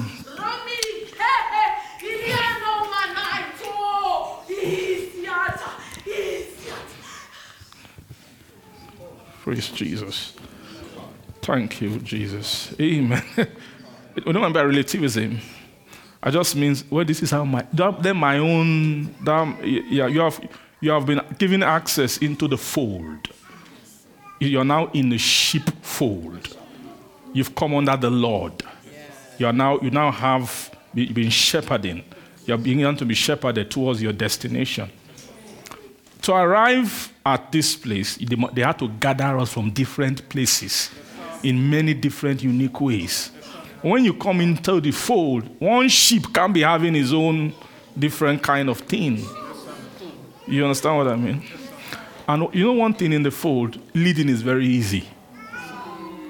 That's one of the beauty of it. You know why leading is very easy? Simple. Do you want to know what you should do? Just ask like three or four brethren. That's all.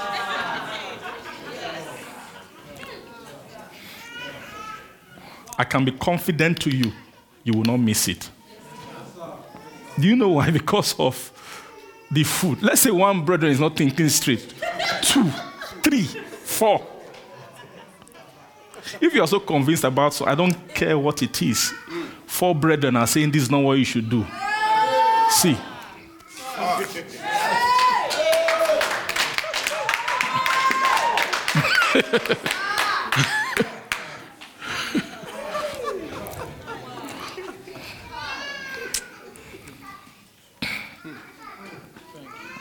You know, you might feel like, ah, are you downplaying personal leading of the Holy Spirit? Are you saying that you shouldn't be led? Are you saying that you say, I'm just, hey, if you know where people have been led to.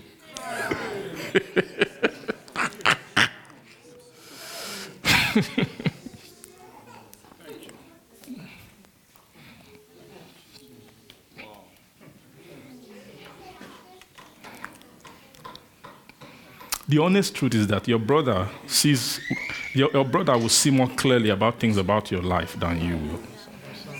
Because he doesn't have your, your biases towards yourself. You are biased towards your flesh. You are biased towards your pride. You are biased towards your name. You are biased towards your reputation. You know the list of things you are biased eh, towards? Then you just say, No, God just spoke to me in a unique way. I just know. You don't, you don't even know what's talking. All the things that can be talking to you, you don't know. But your brother doesn't care about those things. Just looking at you, man. Look at this, this flock. You understand that? he doesn't care about your reputation, your pride, your this one, all the things you will consider before you say God led me. He's just he's just thinking objectively. Yes, he, he, he, can he knows about your destiny because it's his own destiny too. Do you get what? There's nothing special. Anything that's special about you from Him is not from God. Those are the things God wants to kick out and remove. So henceforth, know we no man after the flesh. Even Christ, we know not Christ after the flesh, even though we knew Him before. Now, know We know him toss no longer.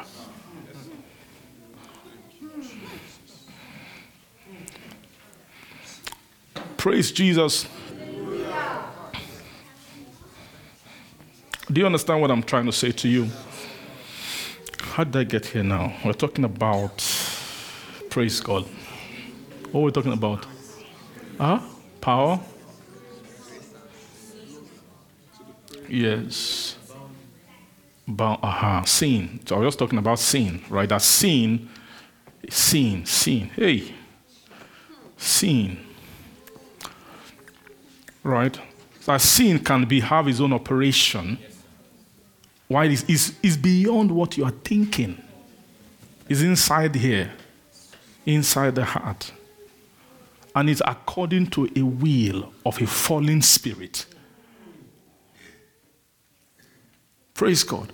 But he said that where sin abounded, that's Romans 5, verse 20, that grace did much more. The only thing that can do much more than sin is what? Is grace. Grace means raw spiritual power. Raw spiritual what? Why did I call it raw? It's raw because it's not an explanation. It's not a theory. It's not something that is not. Grace is not. Um, grace is not fashionable. Grace is just grace.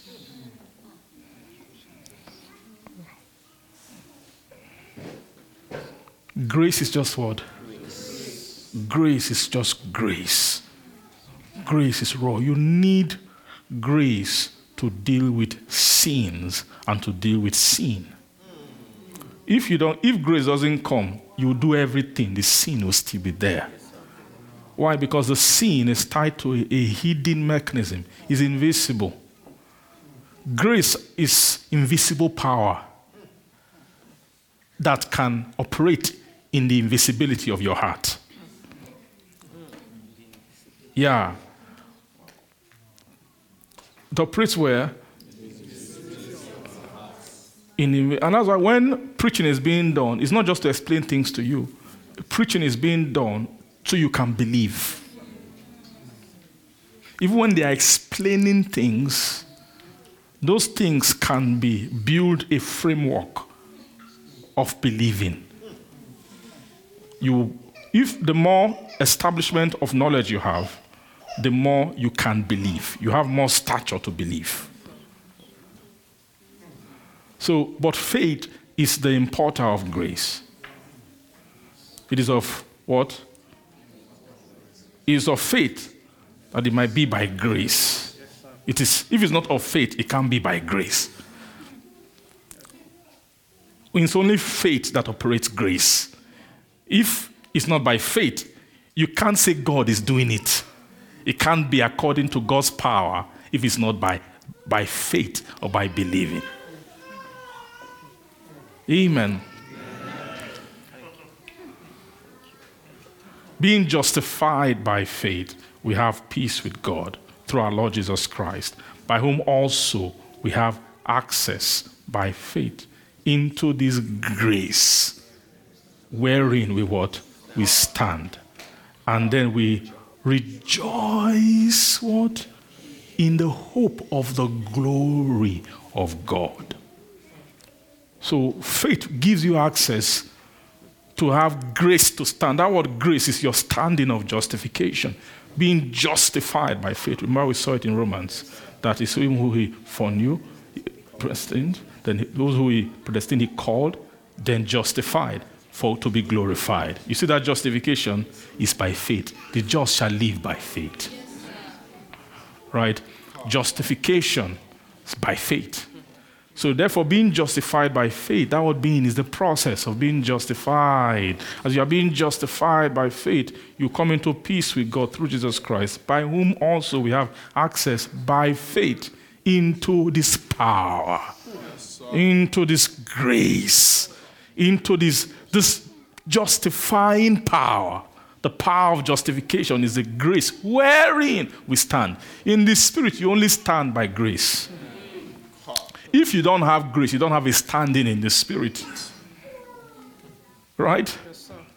Anybody who will glory in the presence is because they've gotten to a justification by what? By faith, which is wrought by grace. Is the work of grace that will make you justified before God.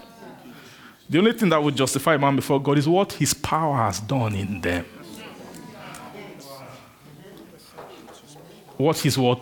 His power. That's all. What has his power done in you?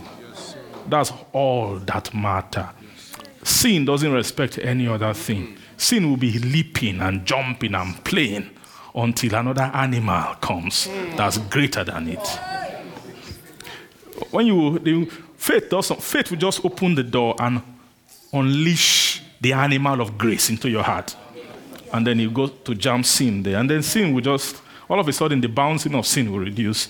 Sin will now start looking for instead of bouncing, say abounding. Instead of abounding, it begins to look for hiding place. It will now go to one corner and stay there and say, I'm not really here. I'm just You're but grace cannot be deceived by sin. Grace can fetch sin from where sin is. From every cranny, every corner where sin hides in the soul, grace will fish sin out and get sin out.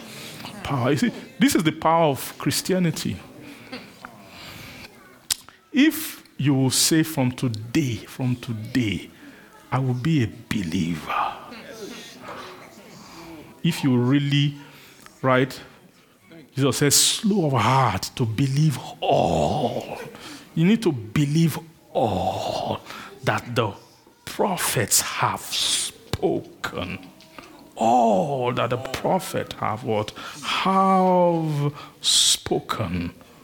All. All. Oh, what do the prophets speak? Of which salvation? That was what First Peter was writing about, right? Right? Which salvation?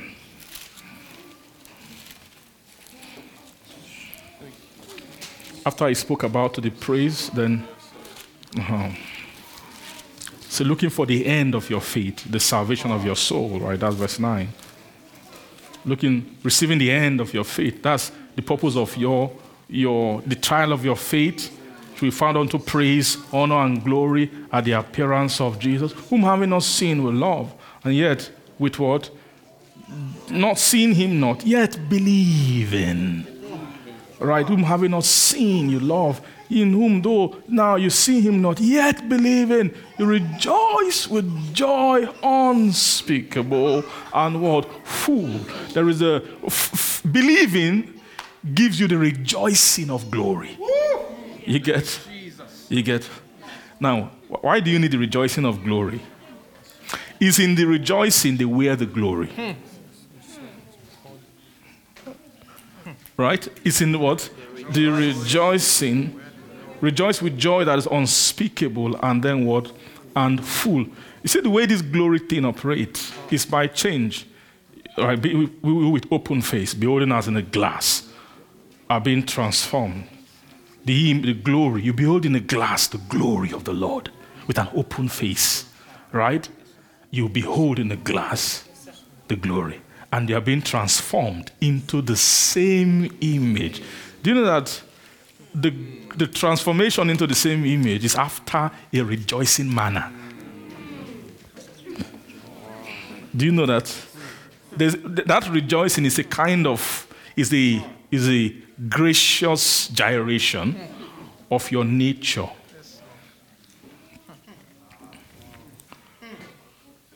Do you get what I'm trying to Somebody understand what I'm trying to talk about? When I say the, the do you know how grace fishes out sin? It's by a grace is a grace is an energetic animal in the soul. Once grace begins to gyrate on the inside, what happens? It shakes away sin. It shakes off the beast. It takes away the and do you know why? Because sin stays by enjoyment. All right?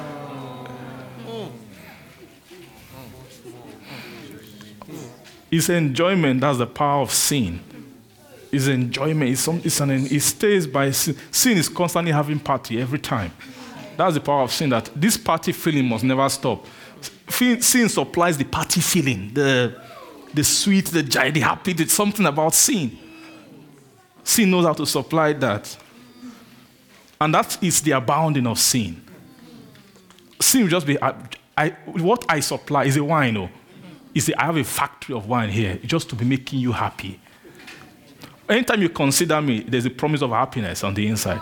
There's a, there's a kind of joy that is that sin, an evil joy that sin uses to stay. That's, the, that's why you don't get tired of it. It's because it's, it's, it's, it brings a comfortability. So the antidote to sin is not some kind of dry, just that's where religion fails. Yeah. Somebody that sin is doing serious part inside their soul.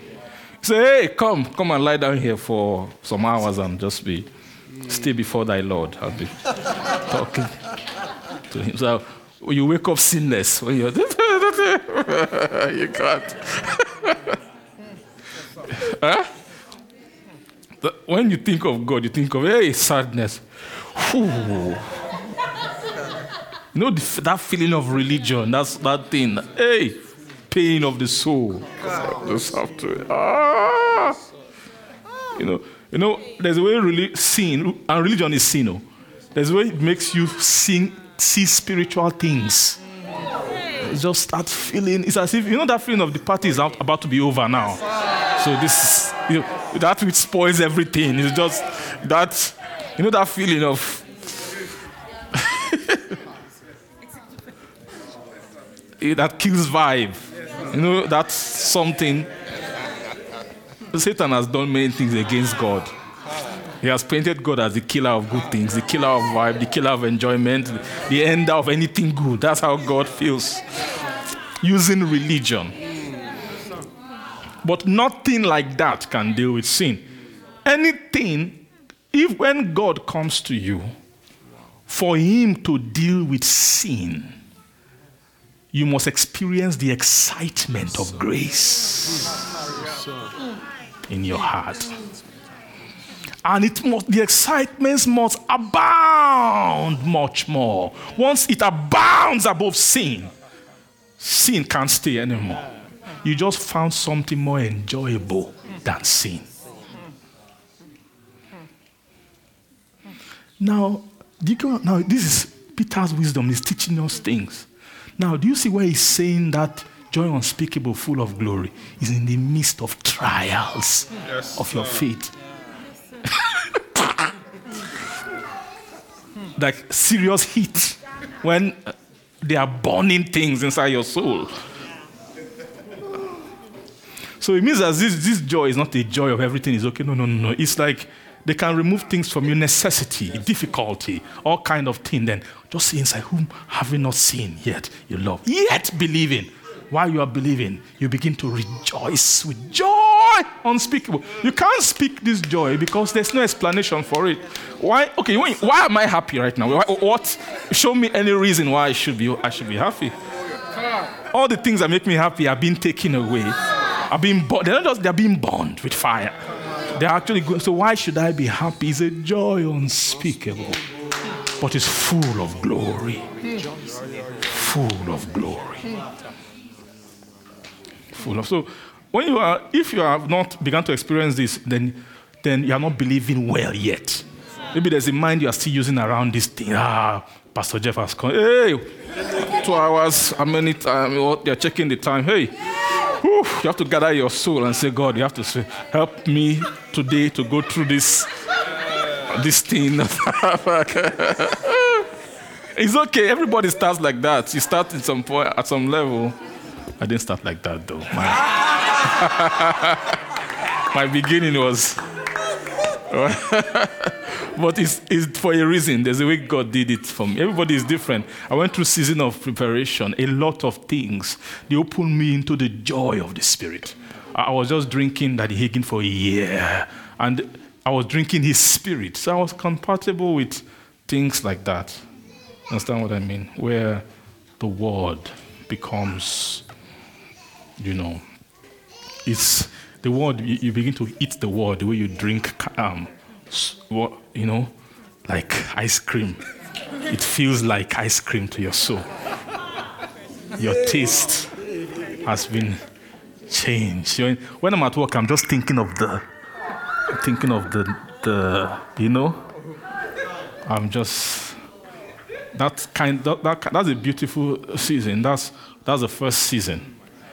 You get what I mean? That's the, season of revelation, right? Revelation is what opens the door to the receiving of grace. So get up the, be sober, get up the loins of your mind. That's in chapter, laid down in that chapter. And hope to the end for the grace that should come to you at the revelation of Jesus Christ. There's a grace that should do what? The grace that should come to you.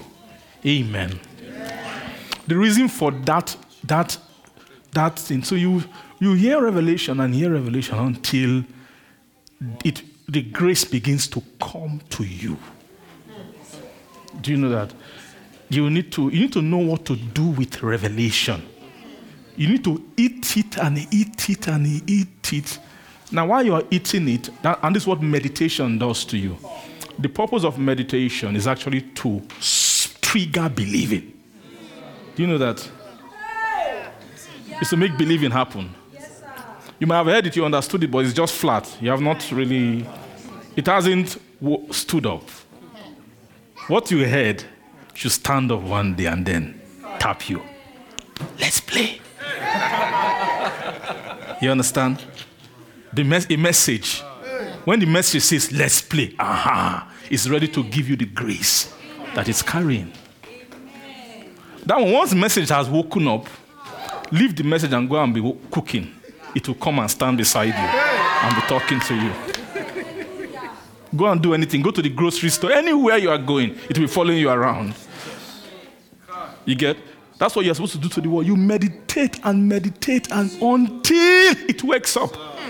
Until it becomes, it takes on the spirit behind the revelation. Right? That get up the loins of your mind. It means that's meditation, a type of spiritual meditation. Be sober. Get up the loins of your mind. Put your mind together. Stay with it. Stay with it. Just keep staying with it. Let your mind just be upon it. Keep looking at it. Don't go and be trying to do revelation dry like that. That's not the spirit of New Testament. It's not, that's religious stuff. Oh, what, what should we do now? Open to this one, that one, that one. The Bible says, do this, this, that. Okay, let me go and do it. I'm not saying don't do it, but I'm just saying that that's not really, you're not really doing that alone, does not, does not, sometimes doing it by that can be a way of meditation. Do you know that? You don't know? Do you know that Give because they said give. You don't even know why. You don't feel like giving. You don't have revelation about giving, but it just said give. You say, okay, I will give in obedience. Do you know that while you are counting the thing and giving, sometimes, do you know that's a type of meditation? Because you are applying your mind. But it's different from just really just blindly doing things. So I'm not, I'm not removing the fact that you can do things you don't understand. That's also a part of leading. Because you can't understand everything in one day and you can't be stationary. You can't say, No, I'm going to be keep doing all the evil I know until I have the full revelation of light, eternal life. You can't do that. Sometimes you have to ask, My brother, what should I do? What's the right thing to do? What's the right thing? Your pastor will tell you, your brother will tell you. You read in the scripture raw. Some things are just raw there. You know, abstain from fornication. Is it not say, not say, Lord, uh, okay, there has to be a, a revelation. Okay, there's a reason why fornication. Can we tie that to Revelation chapter 17? and then you are fornicating. Why are you fornicating? I'm just waiting for the revelation, for that, the grace. no, please. Just, they say abstain. Don't just, you understand? they wrote some things like that in a non coded way so that those ones you can easily do them quickly. Without, even you don't need to understand mystery of anything, just quickly do them. You know? so those ones. But in your power, in when you are just abstaining just because the Bible says so, because your brethren have told you, your pastor has told you, while you are now engaging in just that blind obedience, it's a meditation. Because you are something is tempting you, go and do it. You are saying, No, I wouldn't do it. That verse says I shouldn't do it. This said, while you are around that thing, light can come. Ah, fornication. Wow, why was I even thinking of doing this thing? Revelation has come. You get what I'm saying? That so you see that when they say being sober, that sobriety can include just act soberly, do the sobriety of that, that thing, guard up the loins of your mind, and wait for a grace that will come to you. How you know grace has come is that every thought about doing that thing just dry. You just see it as nonsense. You don't see anything in that thing. Why? Because of an insight, a revelation. You get what I'm trying to say? Instead of which salvation, very quickly. So you understand what I mean by joy unspeakable, full of glory? Right? Amen. Glory to God. So I said that if you are hearing the word and it's not, you're not having that relationship with it, just know is that maybe you don't understand what the word is meant to do for you. That the word is meant to make you a believer. Is faith cometh by hearing, and hearing by what? The word. So pour your energy into believing what you are hearing. Some people don't do this. You know, some people don't really do it as an active thing that I have to pour my effort. And the reason why you will listen again, listen again, is not because you didn't hear it the first time. It's not because you didn't read it the first time. You stay on it and keep looking. Okay, you said this, he said that, he said this, he said that. You keep, you keep thinking upon it. You keep meditating. Why? Because it's so that I can believe it.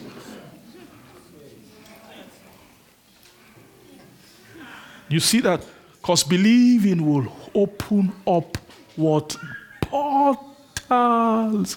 When you see flock, you know, flock are divided into two those who believe and those who don't believe, right? there are those who don't believe, and then those who what? Those who believe, those who don't believe. They all they all come to meeting, they all do this, they all do everything. They do they do their duty post, they do what is given to them but some flock might not believe. Don't be an unbeliever. Like those who had an evil heart of unbelief in departing from what? The living God. Receiving the end of your faith, even the salvation of your souls, of which salvation the prophet, you see, the prophet inquired and searched diligently who prophesied of the grace that should come unto you. You see, this prophecy of the prophet is what Jesus was telling those guys on the way to Emmaus. That, oh, foolish and slow of heart to believe all that the word prophet have was spoken. Ought not Christ to have suffered these things are you seeing this suffering, these things, is encapsulate everything that Peter was speaking about, trying of your faith, being much more precious than gold that perisheth, and all of that might be found unto what uh, praise and honor and glory. You see that glory at the appearance of Jesus. That Jesus went through that same process as well. Jesus Jesus got to a point where he was doing things. He was in the time of his suffering. So he must, must suffer many things to enter his glory. In the suffering season, many things occur. He was, uh, he was fulfilling all the scriptures. Count it all joy. When you pass through divers or try, that was James's own language. Count it joy. Count it joy. Count it. How do you count it joy? Count it joy. Is your counting is a type of meditation, right? You, you should don't just be suffering aimlessly. You, what triggers suffering is revelation trials, appeals, things that are being revealed to your life. When the, the, the, revelation of that suffering comes, it will come to meet you with the revelation. It is by revelation you count suffering's joy. Yes. Right? You say, this is not an aimless thing. by virtue of what the Bible says, the New Testament says, concerning me moving from my faith being tried and then me moving from praise to honor to glory, I now see why these things can happen. Why such necessity can be taken what from me. When you begin to, you know, there's something powerful. When tribulation breaks out because of, is it for the word's sake? Remember the parable of the sower? When he cast the word, all manner of things will begin to break out because of the word. And if the word wasn't sown, those things will not occur. Right? All kinds of trials, persecution. Say, yet he hath not root in himself, but endured for a while. See that enduring for a while, right, is because the soul didn't know what to do when the word that came when the sorry when the tribulation that came because of the word came the person who received the word didn't know what to do in that season. He said but he that received the seed unto stony places the same is he that heareth the word and anon with joy. He received it at first with joy. Right? But yet he had he had not root in himself but endured for a while. For when tribulation or persecution ariseth because of the word. It's because of the word. By and by, he is offended. There are different levels of offense. There is offense that comes because you don't like the word. that one is not. That one is very easy. They, they, don't come to meeting next time. It's just one day. They just come. They hear the thing. they will greet all the brethren. They will greet you. Oh, what a word, pastor! That was that was. You know. You know what I mean. But man, this um, keep your thing, I keep my thing. You understand? So those ones, they, these not those ones. This one, they receive the word with joy, excitement, but it's one thing to pass the first bar of offense. Means you're not offended at the word. But when the word begin to now do things in your life, so this is when someone will come into the company seat, they begin to hear the word, but then the, this word does some things, man. It will begin to cause all manner of things to happen in your life. Some souls, that's when the offense comes. You see it? So this joy of receiving the word is one level of joy. It's not the, there's another level that must be counted. That's the James 1. Right? After you receive the word with joy, get ready.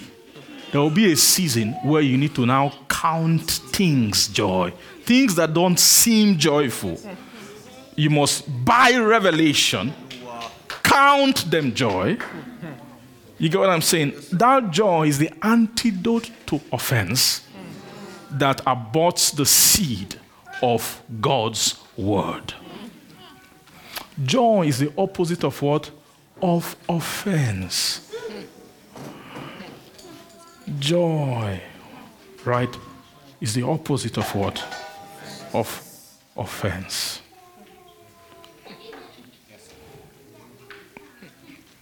Who, for the joy that was set before him, endured the cross. You see, he was counting the cross joy. He counted the shame, endured the cross, despising the shame and is what set down at the right hand of. He you should look unto him.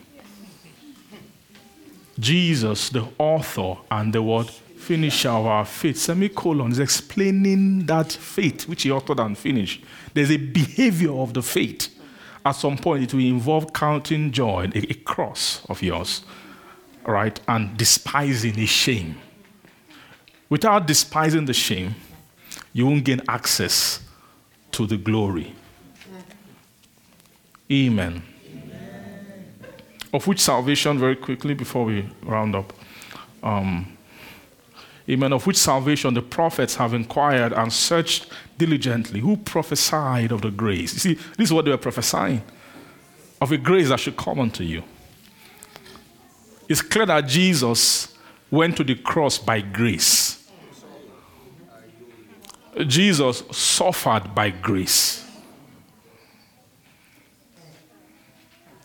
Say, who that he, by the grace of God, should taste death for every man. It wasn't dry Jesus.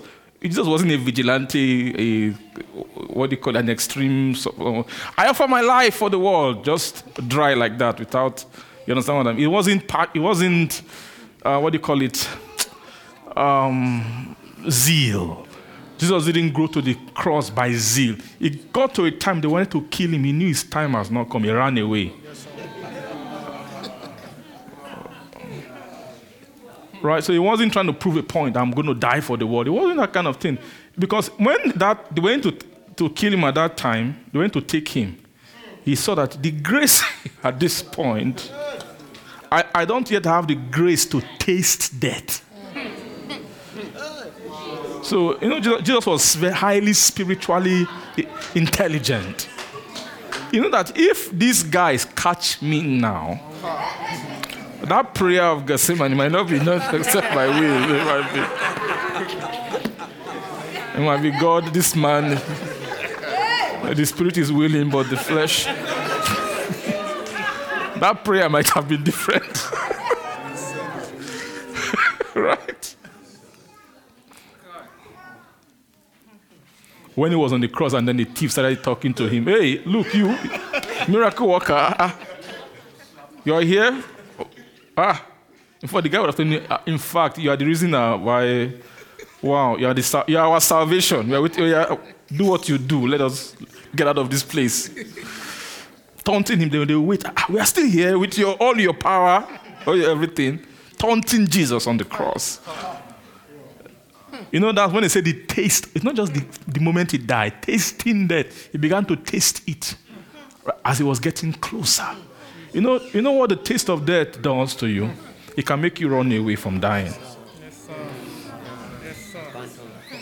He began to taste the death. He saw the death coming. He saw the suffering. He saw the pain coming. He saw everything coming.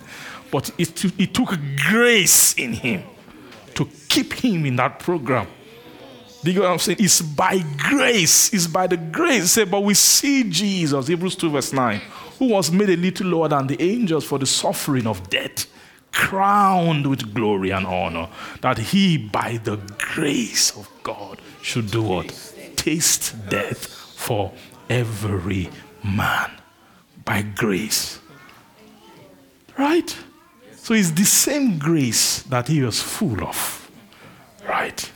That's John chapter 1. Full as the only begotten of the Father, full of grace and truth. That's what the prophets were prophesying concerning. So it's not just about the outward man, it's a program that they were talking about. They inquired and said diligently, who prophesied of the grace that should come unto you. Praise God, searching what or what manner of time the Spirit of Christ, which was in them, did signify. When he testified beforehand the sufferings of Christ, and then what? And the glory that should follow. Unto whom it was revealed that not unto themselves, but unto us did they minister the things which are now reported unto you by them that have preached the gospel. So those who have preached the gospel unto you, what they are reporting are those things which the prophet spoke concerning, which is of the grace that should come to you. Those who were anyone ministering the gospel with the Holy Ghost who was sent down from heaven what they are actually empowered to minister. Every preacher of the gospel, right, preach the gospel. They are actually empowered to. The purpose of preaching is to make you arrive at a grace. Right? Preaching is for the unleashing of power. It's for the release that power. It's, I'm not ashamed of the gospel of Christ, but it is the power of God. It's for the release of power right? Power of, of the invisible. Say, which things angels desire to look into, verse 13. Amen. Thank you. Wherefore, guard up the loins of your mind, be sober, and hope to the end. Say, hope to the end. That word hope to the end means until you see this grace, don't stop hoping. Do all these things. Guard up the loins of your mind, be sober, and hope to the end of the grace that is to be brought to you at the word revelation the revelation of Jesus Christ. Glory to God. Amen. You know, when you, whenever you preach the gospel, you're using scripture to preach a person. It's not just teaching Bible. You're trying because unless that person is revealed, grace will not come. Is the point when the revelation of the person occurs. That's when grace finds its way what into the heart. That gracious power and that gracious energy is what, is what God needs to become our bread and butter. Skill needs to be granted to everyone. In other words, you will just know. This one makes you now a an educated Christian in the thing of the Spirit. You know how to find grace. You will know how to find grace. You will know how. You know how. When they say, ah, there's a preaching going on, when you are going to sit down to be preached to, you're not going there as a novice. You go there knowing what to do. You know what you're going there for. You don't leave that thing until the grace of it has arrived at your heart. Do you get what I'm trying to say? You know what to do with the word. You know what to do with the message that is preached. You are you hope and hope until the power for that transformation is received. How, what do you do in that season? Is to exercise of your heart in believing. Exercise in believing. You hold it until you believe it. You stay with it on, for every word that the say the milk of the word must be believed the meat of the word must be believed. The strong meat of the word. When you open strong with another season of believing, you must now start again to believe from scratch. First works, all right, take it. You know, you can believe Christ and charity, but not believe first love.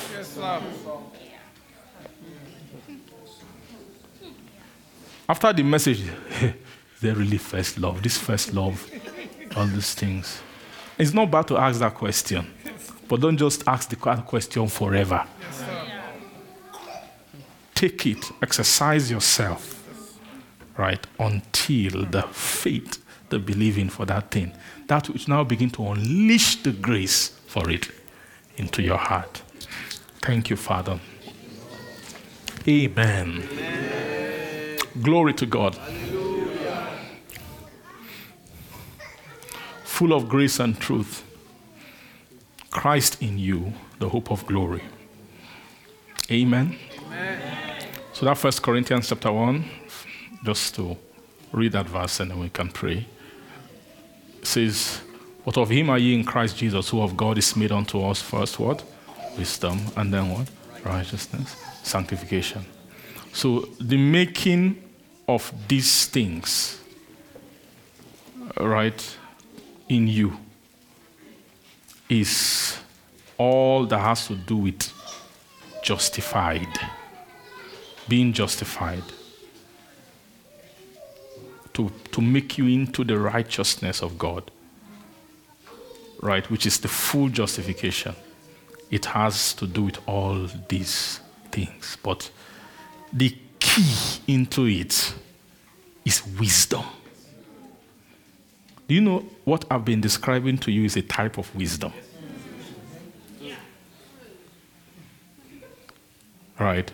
Is, a, is whenever they are talking to you about access to something, that thing that's been presented as the access is a wisdom. Because it doesn't occur readily. You know, you can really come to meeting, you don't know what to do if, you are, if the wisdom of dealing with handling spiritual things doesn't come to you. You get what I'm trying to say? Amen. So if you want to divide, I thought I've taught two wisdoms today.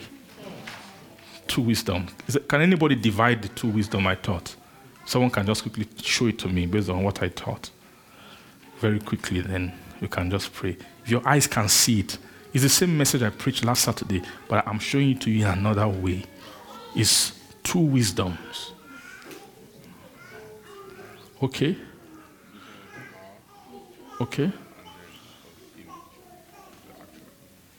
The power, the image. Can someone try? True wisdom. Yes? Yes.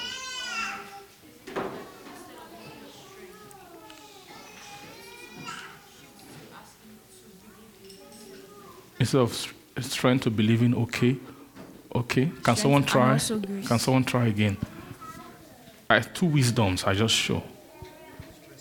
Yes. wisdom of how to um, guide ourselves to receive His grace, and then the wisdom of the grace that is received. And instead, we should guide the mind. So, Yes. wisdom is about Why is the mic not working? What happened? Huh? The mic is not working. You're just looking at him. I know what I'm saying. Someone should tell him Okay, that. I think uh-huh. the first wisdom I, Yeah. I was saying is more of the wisdom for the gathering of the mind of knowing Okay. what to do. Yes. And then the second wisdom is when the grace has come, um, Yes. what is deposited in the in the heart. Those are the two wisdoms. I'm Two saying. wisdom. So the wisdom is the gathering, the wisdom of preaching. Yes, sir, yes, of preaching. Yes, sir. Of knowing what to do with preaching. That's the wisdom. Is the wisdom that's operational in the season of, of preaching. Yes, sir. Right? Is to is to receive revelation. Yes. Sir. Right? That's when it's the spirit of wisdom in the knowledge of Him. That what Paul began to pray for. First of all, that's the first wisdom. Yes, sir. Then the second wisdom is what? The wisdom of the operation of power. Right? Or the, of, of grace, the wisdom of doing, sir. Wisdom of preaching, wisdom of doing.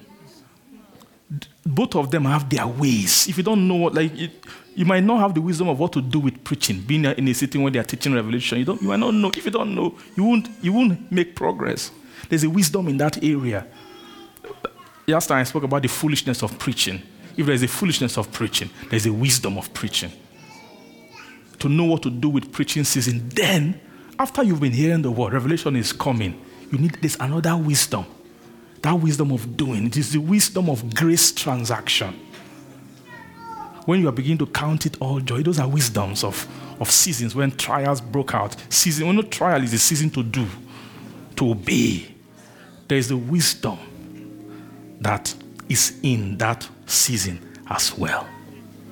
That is that's the actual wisdom of making or stature. That, that wisdom is the wisdom of a person.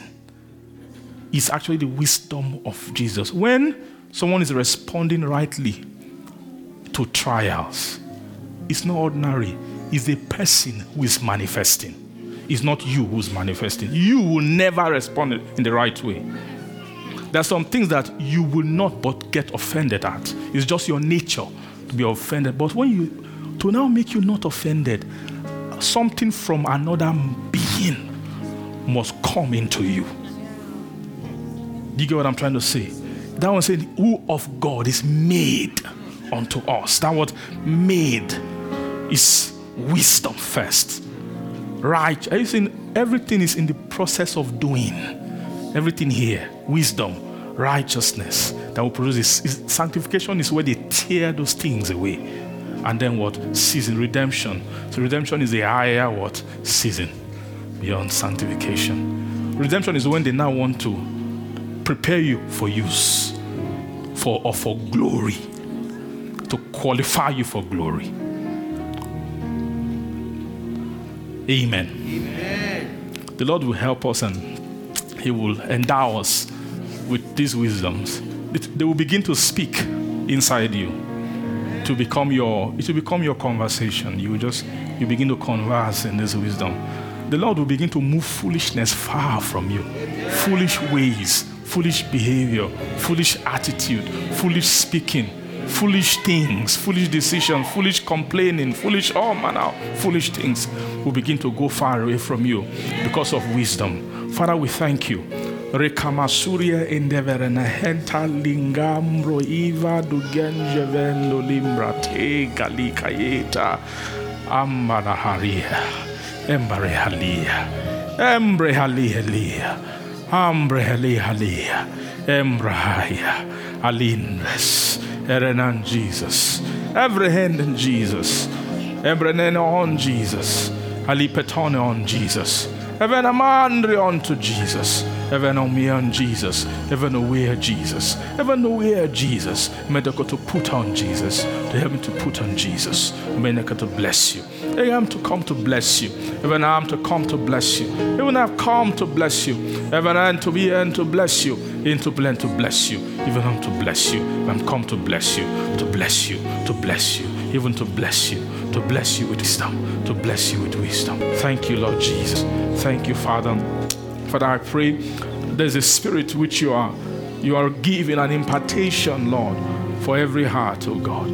I'm, I'm praying let this word become our conversation, the conversation of every heart, of every person, everyone, Lord, who longs for this reality.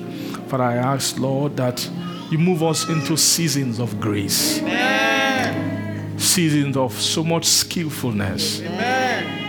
Through re- by reason of use, will gain exercise, Lord, even in these things. Thank you, our Father. We give you all the praise, all the gl- Lord. You are sowing, you are preparing our glorious garment, our garment of glory. Lord, I pray that our vessel, our person, our souls will wear that garment. That which we have been predestinated to, we will not fall short of them. We won't fall short of the glory. Thank you, Father. Where sin has abounded thus far, grace will much more abound, even to the praise of your glory. Thank you, our Lord. We give you all the praise and honor to your name. In Jesus' name we pray. Amen. Amen. Amen. Praise God.